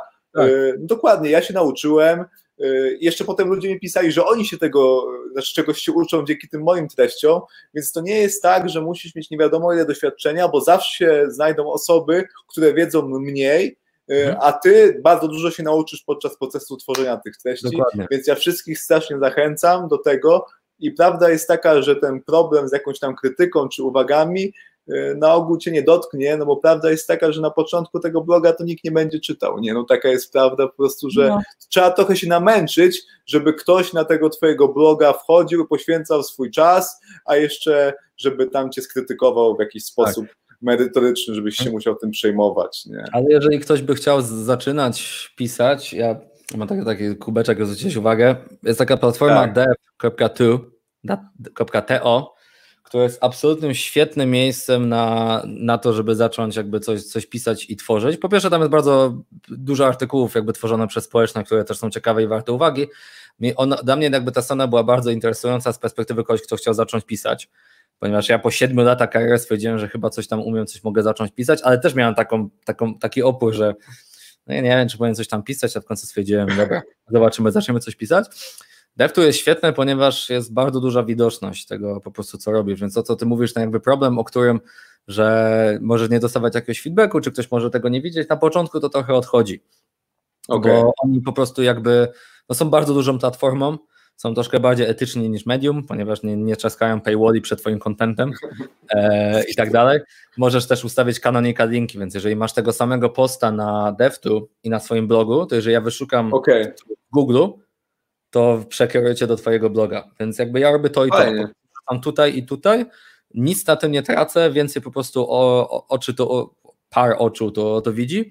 DevTool jest o tyle też świetne, że oni mają taką politykę, że nie pozwalają na taką hardą krytykę, wiesz co chodzi, że jeżeli napiszesz, zrobisz jakiś błąd w artykule i oni ci napiszą, że ty jesteś taki i taki, komentarz wylatuje, przy drugim takim, wiesz, po posunięciu delikwent jest wywalany ze strony, bo po prostu takiej, takiej treści nie chcą. Jakby ja to się zgadzam, że krytyka ma być konstruktywna i ma dotyczyć tego, co, co, dana, co dana osoba, wiesz, napisała, bo można się nie zgadzać, też nie to o to chodzi, że no jasne, jasne. To, to ma rację.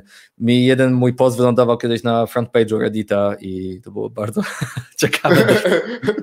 Pewnie to jest traumatyczne, nie? E, momentalnie zjechałem na sam dół komentarzy i czytałem te najbardziej, dam, wiesz, te, te, najbardziej zbite w dół i były bardzo ciekawe, dowiedziałem się wielu rzeczy na swój temat.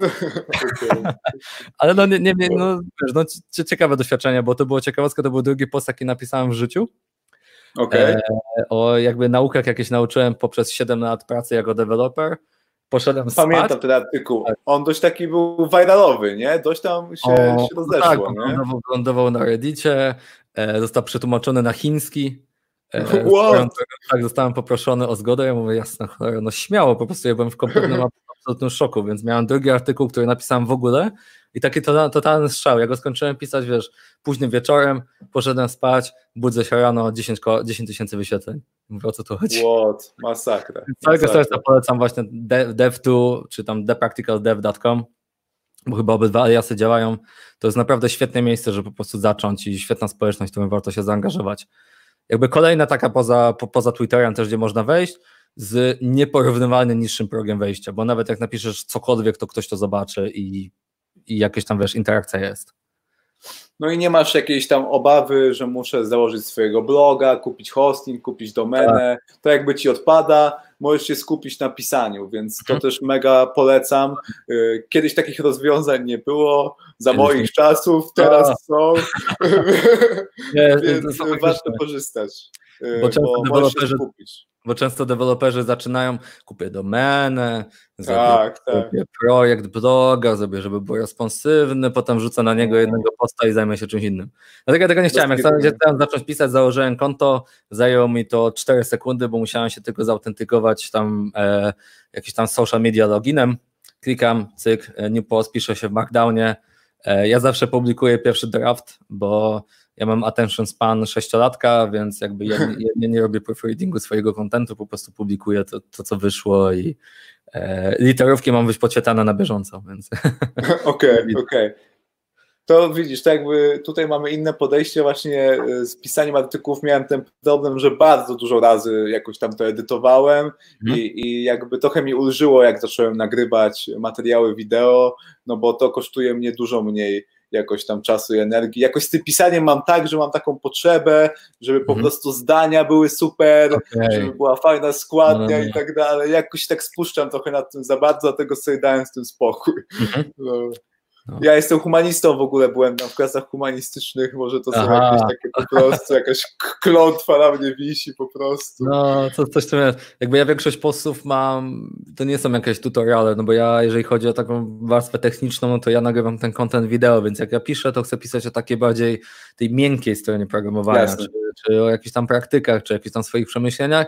I to bardziej jest tak, że wiesz, chwyta mnie powiedzmy wena, siadam z, z, z laptopem, piszę godzinę, po prostu tam przejrzę, czy to, czy to ma jakby sens, czy, czy cały czas chcę to publikować i, i, i klikam submit. No mówię, tak najgorsze co się stanie, to nikt tego nie przeczyta i to jest jedyne, co się może stać.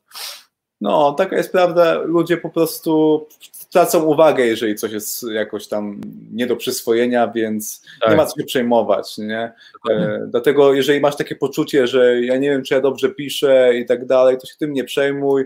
E, po prostu będziesz widział feedback od rzeczywistości pod, pod tytułem ile osób to czyta. Jak ludzie będą to czytali, to znaczy, że jest okej. Okay, Bo no to też są twoje prywatne notatki tak naprawdę, tak? Tak, Jeżeli tak. Gdybyś jakiś tutorial z czegoś, to ja też oglądałem swoje filmy, czy, czy też czytałem swoje artykuły, bo nie mieszczę wszystkiego w głowie. Jest też taki koncept, Jasne. że tworzy się drugi, drugi mózg tak naprawdę, że robisz na tyle dużo takich notatek swoich prywatnych, żeby po prostu później nie musieć tego wszystkiego trzymać w głowie. I moim zdaniem to ma bardzo dużo sensu. Dokładnie tak. E, jeszcze tu jest pytanie o Eggheada. Nie wiem, na ile chcesz o tym gadać. E, Przemek okay. pyta e, o hajsy, hajsy. Oh, ja. Teraz pytanie, czy dżentelmeni tutaj będą na ten temat rozmawiali, czy nie. E, więc e, ja stricte nie, nie, nie, nie, lubię gadać o kasie, ale to jest jakby, to jest jawne, jakby to, ta informacja jest, okay. jest jest, jest, na stronie, więc ja po prostu streszczę to, co jest, to, co jest opisane. Jakby ja nic nie ukrywam tego, po prostu nie, nie, nie mówię o cyfrach, bo, bo nie lubię, dżentelmeni nie gadają o kasie. Ja jestem z Poznania i mi nie wolno. W każdym razie to działa trochę tak, że oni mają bardzo, bardzo uczciwy system, jeżeli chodzi o jakby wynagradzanie twórców, bo Udemy przykładowo robi tak, że z Udemy się dogadujesz na kurs. Czyli dogadujesz sobie taki kurs, będzie to, nie wiem, nauczało jak, jak centrować diva w CSS-ie i ten kurs wyceniamy na 200 dolarów. Wiesz, cena kursu. I dostaniesz z tego jakiś tam e, procent. A potem się okazuje, że hmm, Elobands, e, słuchaj, ten kurs nagle kosztuje 2 dolce, bo jest taka mega promocja. I dostajesz okay. tego jakieś tam centy. Tutaj jest trochę inaczej. W dużym uproszczeniu działa to tak, że e, jest procent revenue, który jest przeznaczony dla instruktorów, i to jest takie ciasto powiedzmy i ja z okay. tego ciasta mam wycięty kawałek, który jest proporcjonalny do jakby ilości jakby sekund obejrzanych przez okay. ludzi tych moich po prostu lekcji.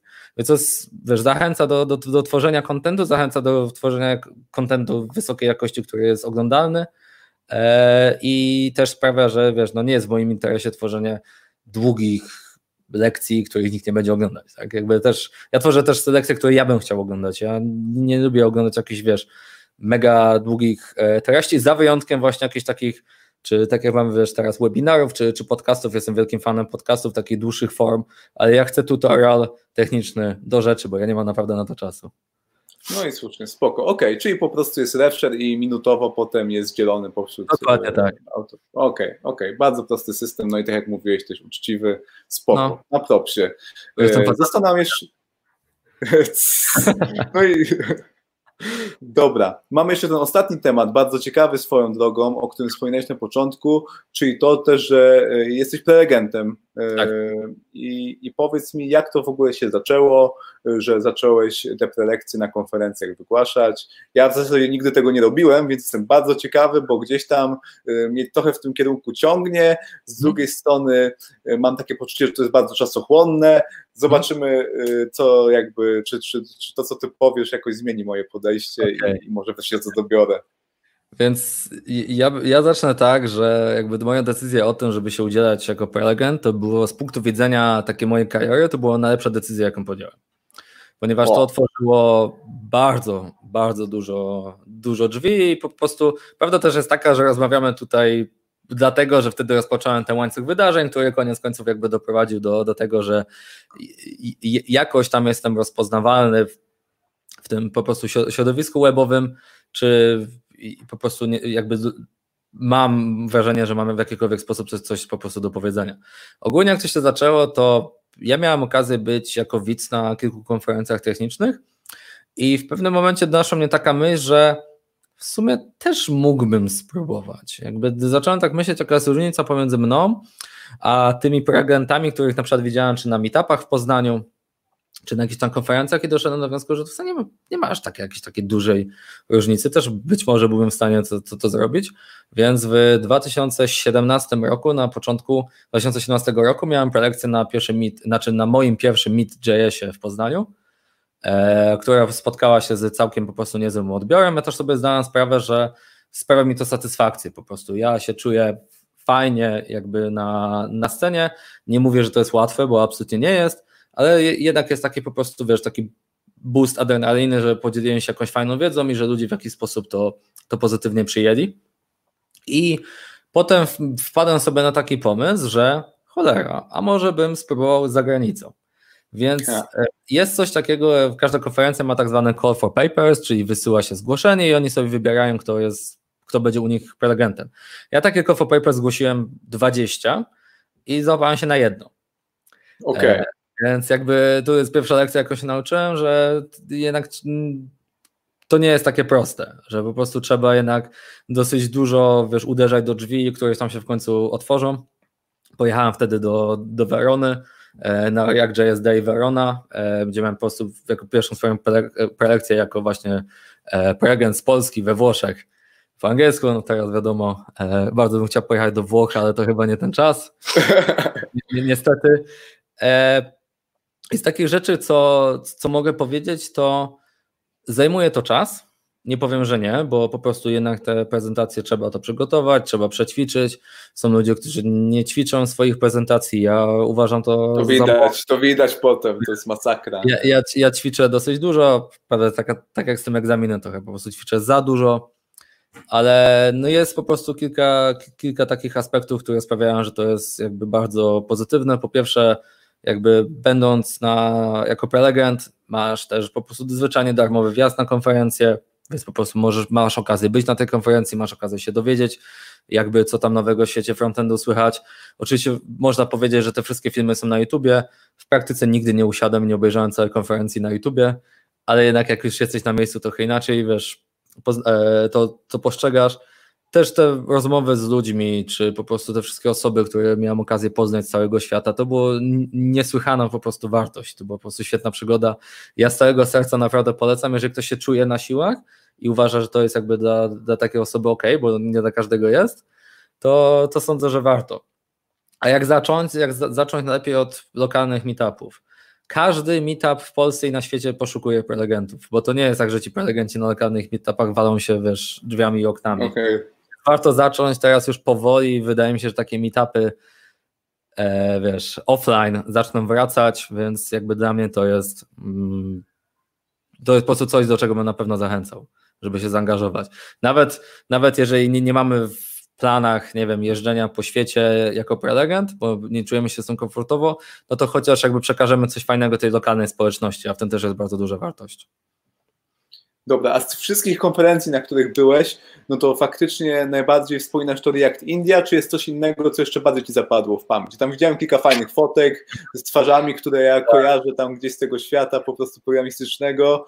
Mhm. Jestem ciekaw, czy, czy masz taki jakby jakiś highlight z tej konferencji, że mówisz, to jest kurczę zajebisty moment, lubię do niego wracać. Mhm.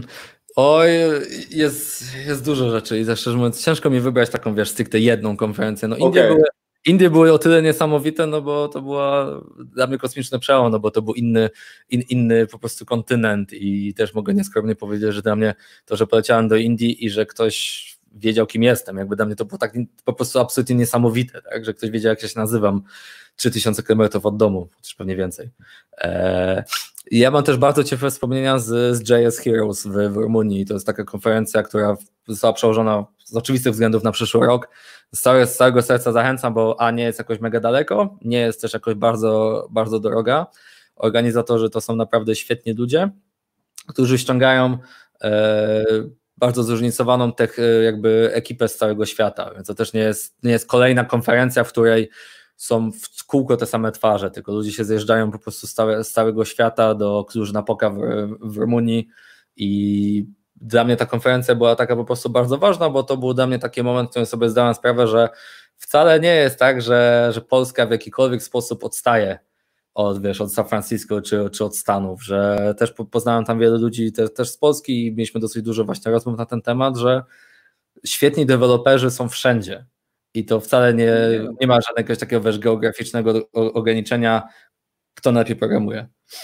Nie no, to na pewno. Mi się wydaje, że nie powinniśmy mieć żadnych kompleksów. Tam w Stanach jest po prostu więcej kasy, nie? I, przez to ten biznes się bardziej kręci, ale myślę, że tak czysto technicznie, no to Polacy są naprawdę w ścisłej czołówce, nie? Mamy naprawdę wysoki poziom, nie? E, więc zero kompleksów. No to kurczę, e, powiedz mi, e, czy ktoś to w ogóle zaczyna? Kiedy jest taki moment, żeby za te prelekcje się zabrać? Czy to jest tak, że musisz być seniorem, po prostu 8 mhm. lat doświadczenia, żeby na tą scenę wyjść? Czy może już wcześniej można to zrobić? Czy twoim zdaniem jest jakiś taki właściwy moment, żeby się za to zabrać? Wiesz co, ja, ja sądzę, że w momencie, kiedy masz takie powiedzmy nietrywialne do, doświadczenie, czyli no, nie dwa tygodnie doświadczenia, ale wiesz, jednak, jednak troszkę więcej czasu, to masz jakieś treści, które jesteś w stanie po prostu przekazać innym, więc jakby ja nie sądzę, że, że trzeba czekać do jakiegoś tam, wiesz, po prostu bardzo konkretnie ustalonego momentu. Prawda też jest taka, że niektóre z moich ulubionych toków, które miałem okazję widzieć na konferencjach, to były toki od osób, które były niedoświadczone w branży, bo okay też jeżeli chodzi właśnie o, o czy, czy o nauczanie, czy po prostu o taki wiesz, rozwój, to też jest istotne tworzenie jakby treści czy, czy prelekcji, które są przyswajalne dla tych osób, które dopiero zaczynają, bo niestety, znaczy niestety, no prawda jest taka, że tych osób początkujących zawsze będziesz mieć więcej niż po prostu tych bardziej zaawansowanych, bo to wiadomo, Jasne. po prostu ich jest zwyczajnie mniej jakby zgodnie z definicją, tak? E, ja nie sądzę, że musisz czekać do jakiegoś konkretnego momentu. Wydaje mi się, że spokojnie można zacząć dużo wcześniej.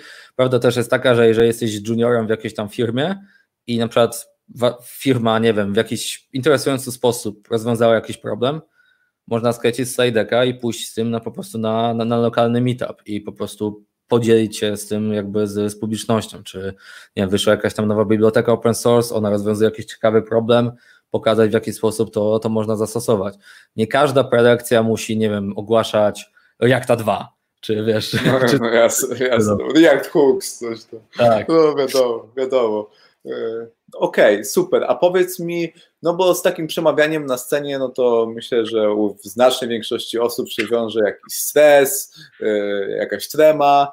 Hmm. I powiedz mi, no, czy ty sobie też musisz radzić, nawet mimo doświadczenia, z takimi emocjami? Jeżeli tak, to jak tym zarządzasz? Jak hmm. sobie poradzić z tym aspektem właśnie jakiegoś takiego strachu e, przed tym przemawianiem do, do ludzi? Więc tutaj jest tak, że to się robi łatwiejsze, ale nigdy się nie robi łatwe. Okay. Jakby ja przed pierwszą taką, jakby powiedzmy bardziej poważną moją prelekcją, która była na Mid.js Summit w, w październiku 2017 roku, na swoim smartwatchu miałem tempo bicia serca 160 BPM-ów. Okay. E, nie wiem, czy to jest szpital, czy coś takiego, ale zakładam, żeby takie tempo trzymało, to jest taki, nie wiem, to jest chyba jakiś tam sprint, czy coś w tym stylu. Więc tak, jest tak. absolutny stres. E, ale da się to jakby po prostu ogarnąć przez kilka rzeczy tak naprawdę, które jakby ja robię dwie rzeczy, które uważam, że mi bardzo pomagają. Po pierwsze, zdaję sobie sprawę z tego, że cała publika mi kibicuje i ogólnie wszyscy, zawsze tak jest, że jeżeli ktoś występuje publicznie, to jeżeli ktoś nie jest po prostu, nie wiem, jakimś po prostu kreskówkowym złym charakterem, to raczej chcę, żeby tej osobie dobrze poszło, która jest na scenie. Więc nawet jeżeli masz jakieś demo i coś się wywali, ja wielokrotnie widziałem e, na własne oczy, jak ludzie krzyczą, słuchaj, dodaj średnik w tej linii, albo bieg na scenę, żeby po prostu pomóc temu prelegentowi, bo ludzie kibicują tobie, jak jesteś na scenie. A drugi aspekt też jest taki, że moim zdaniem warto się po prostu dobrze przygotować do tego. Więc jeżeli masz dobrze przećwiczoną swoją prezentację, jakby dobrze wiesz, o czym będziesz mówić, to nawet jeżeli odejdziesz z wątkiem gdzieś na bok, to masz ten solidny fundament, do którego zawsze możesz wrócić. Jeżeli coś się stanie na, na, na scenie, tak, nie wiem, po prostu będzie jakaś usterka techniczna, nawet jak się wybijesz z rytmu, to zawsze będziesz w stanie wrócić. Niestety Prawda jest taka, że najlepsze prezentacje wynikają z, z doświadczenia i, i, z praktyki, więc po prostu jeżeli się nie, nie przyłoży się do tworzenia czy slajdów, czy, czy do tej prezentacji, to niestety bardzo często to no, zwyczajnie widać. I ja niestety nie, nie raz widziałem prezentacje, które widać, że ktoś być może przyłożył się bardzo do slajdów, ale nie przećwiczył tego. I to nie jest tak, że wyjdziesz na scenę przed 500 osób i zaimprowizujesz prezentację od ręki. Na pewno nie na samym początku. Ja tego absolutnie nie umiem. No nie, nie, wydaje mi się, że to naprawdę trzeba mieć jakiś tam talent, nie? No w sensie tak. trzeba po prostu nie odczuwać jakiegokolwiek stresu związanego z przemawianiem. Bardzo, wydaje mi się, mało ludzi ma, e, nie ma reakcji takiej stresowej na, na, na, na takie środowisko. Poznałem dziesiątki prelegentów z całego, z całego świata, wiesz, podczas jakby tych, tych wszystkich mm. konferencji i nikt, nawet ludzie, którzy ja znam, że oni się tak naprawdę utrzymują z tego. To są ludzie, którzy są na każdej mm. konferencji na świecie. To ja się pytam, jakby na przykład Sarah Drasner, z którą rozmawiałem. Tak. Ona, ja, ja, się jej pytam, że jak to jest, że ty się stresujesz, że, że to faktycznie ty się, wiesz, ty się stresujesz, że tak, że przed każdą, absolutnie przed każdą prelekcją. Bo to nigdy nie przechodzi. Jest troszkę łatwiej, ale tak jak mówię, nigdy nie jest łatwo. Znaczy tak, bo to jest taka ewolucyjna reakcja, nie? No to jakby się wiąże z takim jakimś strachem przed odrzuceniem, przed zbłaźnieniem się, że wyrzucą mnie po prostu z plemienia i, i jakiś tygrys mnie zje. Kiedyś takie były konsekwencje zrobienia z siebie idioty, no teraz już takich no, nie ma. Tak. I wydaje mi się, że to doświadczenie po prostu ci pomaga zrozumieć, że, że, że nie ma tego tygrysa, ale tak. i tak się go boisz, nie? No po prostu... Tak. No. No tak jak no, mówisz, tak, to, tak. Bardzo, to siedzi mega głęboko i tego się nie, nie da wybronić. Ja kiedyś gdzieś widziałem badania, że statystycznie ludzie się mniej boją, mniej boją śmierci niż wystąpień publicznych. No, to w ogóle jest abstrakcją, ale... No tak, ale tak jest po prostu. No, ja znam osobiście ludzi, którym nie ma, takiej, nie ma takiej ilości pieniędzy, które mógłbyś im zapłacić, żeby pojechać na konferencję jako prelegenci. W życiu nigdy. Okej. Okay. Dobra, no to jakby przeszliśmy przez te najważniejsze tematy, które chciałem z Tobą poruszyć. Wydaje mhm. mi się, że, e, że to pokryliśmy. Mamy prawie półtorej godziny gdzieś tam na zegarze, e, więc powoli będziemy ten, będziemy kończyli tą imprezę, ale oczywiście jeżeli macie jakieś pytania, no to jeszcze jest chwilka, żeby je zadać. Tomek na pewno z chęcią na nie odpowie. Zresztą tutaj już się przewinęło kilka rzeczy. Tak. Na przykład Szymon pytał o to y, testowanie, jak to wygląda, czy to jest dobry, dobry start. Y, jasne. Y, y, czy to jest dobry start dla frontenda, żeby, żeby zająć się tym testowaniem oprogramowania? Jak to -hmm. wygląda z Twojej perspektywy?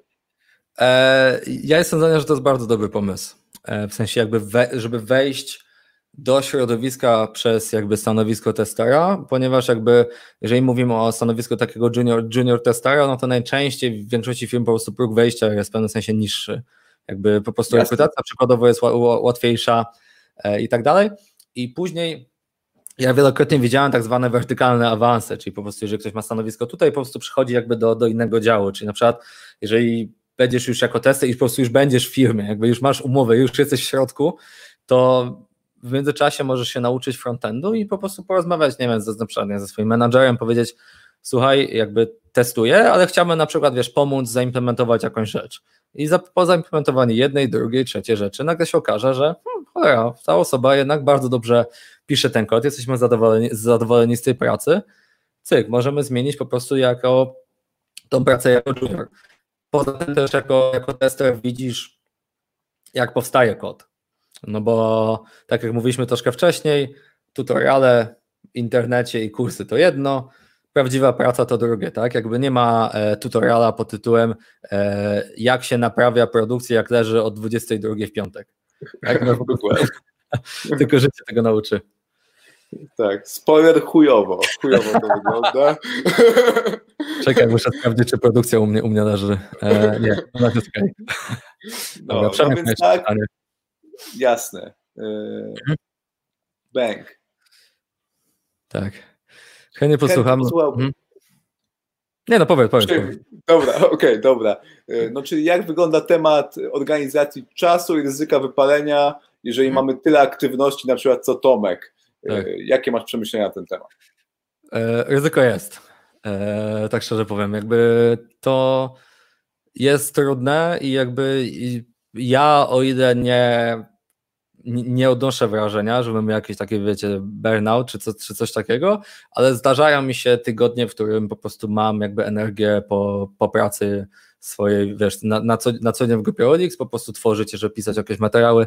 Moja, moja żona jest jakby trochę zadziwiona, że jak to jest, że ja po zakończonej pracy nie czuję już jakby, wiesz, że mam odhaczoną już listę, że już wszystko swoje zrobiłem, ale czasami mam tak, dobra, skończyłem pracę jedną, to idę do drugiej, tak, idę do jakieś tam swoich, swoje, e, swoje rzeczy, ale dla mnie tutaj jest kilka rzeczy. Po pierwsze, trzeba być dla siebie takim trochę litościwym i po prostu starać się nie, nie zajeżdżać i nie wrzucać sobie za dużo na głowę.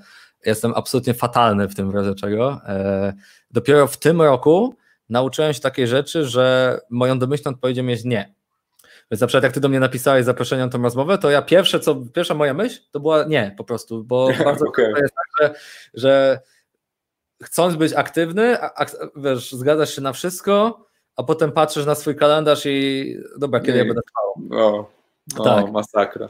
Jeżeli chodzi o organizację czasu, to ja nie mam jakiejś takiej, wiesz, stricte, powiem, że ludzie mają techniki planowania organizacji czasu, strasznie im zazdroszczę. E, ja tego trochę nie umiem. Ja mam jedyna aplikacja, taka to-do lista, którą korzystam, to są reminders na telefonie, gdzie zapisuję okay. sobie rzeczy, które po prostu muszę zrobić, ale ja sobie od tego roku założyłem takie postanowienie noworoczne, zanim jeszcze, wiesz, była e, pandemia, że ja robię tak zwane no zero days, czyli okay. każdego dnia staram się zrobić cokolwiek jakby do przodu, czyli albo nie wiem, dopisać chociażby nawet zdanie do jakiegoś artykułu, nad którym powiedzmy pracuję, czy przeczytać jakiś jeden artykuł, czy zobaczyć jakiś jeden film, czy po prostu nagrać jakiś jeden film, ale każdego dnia, żeby cokolwiek zrobić po prostu do przodu bo to wiesz, może jeszcze raz brzmi jak jakieś takie coachowanie, ale mi po prostu chodzi o to, że ten procent składany faktycznie działa, że ten jeden procencik, który dodasz od siebie każdego dnia, no to zanim się obejrzysz, to po, po prostu wiesz, po roku będziesz dużo jakby w dużo lepszym miejscu niż było się wcześniej. I to jest jakby taki sposób, można uniknąć ten sposób wypalenia niż na przykład, nie wiem, e, teraz mam trzy tygodnie, żeby nauczyć się frontendu nie, nie. Też jakby jestem mega fanem takiego podejścia, żeby powoli, ale konsekwentnie. Tak, Codziennie dokładnie. jakieś tam 20 minut, ile jesteś w stanie znaleźć. Ja w ogóle totalnie mnie jakoś y, nie pociągają historie pod tytułem o, napieprzałem do czwartej, po prostu 16 godzin roboty, y, lecę z tematem, hard work, hustle i tak dalej. Ja jakby jestem człowiekiem, który lubi się wyspać, ale też tak jak ty, lubię mieć świadomość, że codziennie gdzieś tam te tematy mniej lub bardziej popchnąłem we właściwym kierunku. I, i wierzę głęboko w to, że za 2-3 lata te jakieś małe ruchy stworzą coś dużego, nie? Tak. Y, I, I nawet tego nie zauważysz po prostu. Tak, tak. To jest mniej seksowne, y, ciężej o tym znajomym opowiedzieć i tak dalej, tak. bo to było tylko jedno zdanie, a nie artykuł pisany do trzeciej w nocy, mhm. ale mimo wszystko ten artykuł powstanie, tobie mhm. będzie chciało się napisać kolejny, no i tyle, nie? Wydaje mi się, że to działa w ostateczności. Absolutnie działa. Jeżeli chodzi o sen, to ja zawsze powiem, ja śpię 8 godzin dziennie. E, zakładam, że część osób, która ogląda ma dzieci, my jakby z żoną nie mamy dzieci, więc ja mogę sobie spać 8, 8 godzin dziennie. Ja, ja jestem bardzo to sobie chwalę. I ja się z tą absolutnie zgadzam, jeżeli chodzi o konsekwencje i po prostu taką powiedzmy małą dyscyplinę. Jak ktoś się mnie spytał, jak to było, że ja napisałem tych, tyle tych artykułów, czy chociażby nagrałem tyle tych lekcji na Archedzie, to ja nie myślę o tym, że ja nagrałem ponad 100 lekcji, tylko ja nagrałem jedną lekcję, a potem zrobiłem to ponad 100 razy. I jakby okay. myślenie o takich problemach w ten sposób, że e, nie wiem, chcę się nauczyć Angulara, to nie chcę siadać i przez weekend bity katować tego Angulara, tylko dzień w dzień nauczę się czegoś nowego, albo jak gadaliśmy o testowaniu, że zobaczę jakąś tam nową metodę w Jeście, czy przeczytam sobie jakiś tam fragment e, kodu, który ktoś napisał. Tak, że po prostu każdego dnia jakoś tam powoli się, się przesuwać do przodu i to na pewno procentuje. Jasne, jasne. Po prostu trzeba y, jakby pamiętać, że życie jest długie. To po pierwsze, jak masz lat na przykład dwadzieścia kilka, nawet trzydzieści kilka, to jeszcze tyle ci zostało czasu, że naprawdę się każdego języka nauczysz, jaki będziesz chciał się nauczyć. Mhm. No i też trzeba mieć tą wiarę, żeby, że te właśnie takie małe kroki y, pozwolą ci pokonać tą drogę. To jest takie mhm. coachowe gadanie, ale ja też mega w to wierzę.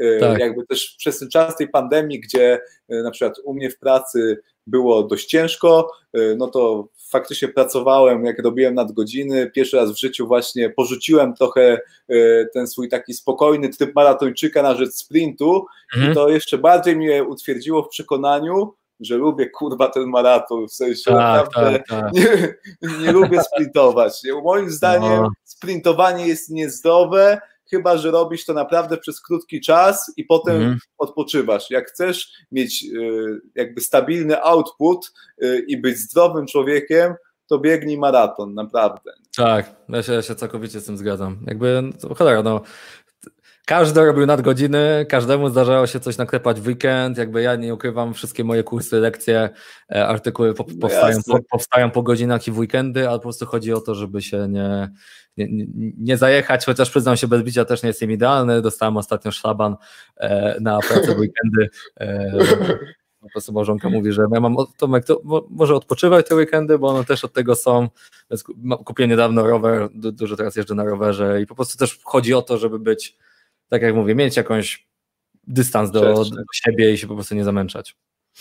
Dokładnie. E, dobra, tu jeszcze to, totalnie już na koniec. Mhm. E, zamykamy imprezę. Czy polecamy jakieś kursy w temacie testowania? Ja tak. nie polecam, nie znam niczego dobrego w internecie. Okej, okay, więc ja powiem tak, jakby jeżeli chodzi o testy automatyczne, cypress.io, korzystam tylko i wyłącznie z tego, jestem absolutnie zachwycony. Jeżeli chodzi o kursy, to jeżeli się wejdzie na Cypress.io, tam po prostu na zakładkę tam Learn czy jakoś tak, oni mają sekcję z, z kursami, które jest dużo, tam też, tam też jest link do jakby kursu wideo, które ja też nagrałem, e, ale po prostu tych kursów tam jest dużo, część jest darmowych, część jest, część jest płatnych, więc jakby sądzę, że tam każdy po prostu sobie coś wybierze do siebie. Ich jest chyba z 20 czy coś w tym stylu, więc jakby naprawdę jest czym wybierać.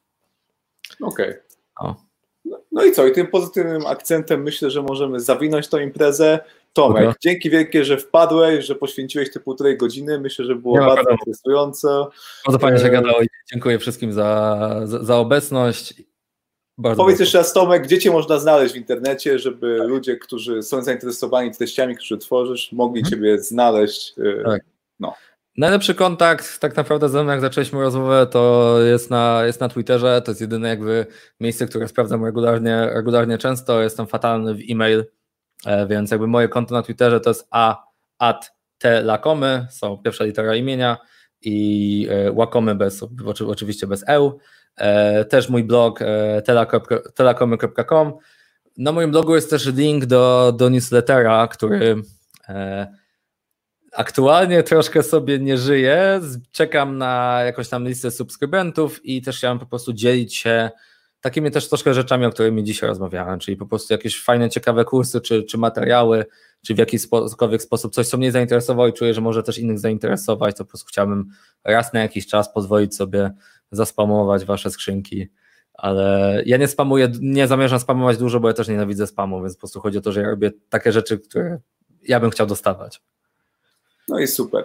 Dobra, tym optymistycznym akcentem raz jeszcze dzięki. Dzięki też wszystkim, którzy z nami tutaj byli. Dzięki za fajne pytania, za dyskusję na czacie. Tak, no i co? I widzimy gdzieś tam się w internecie. Wszystkiego no, dobrego. Tak. No, trzymaj się.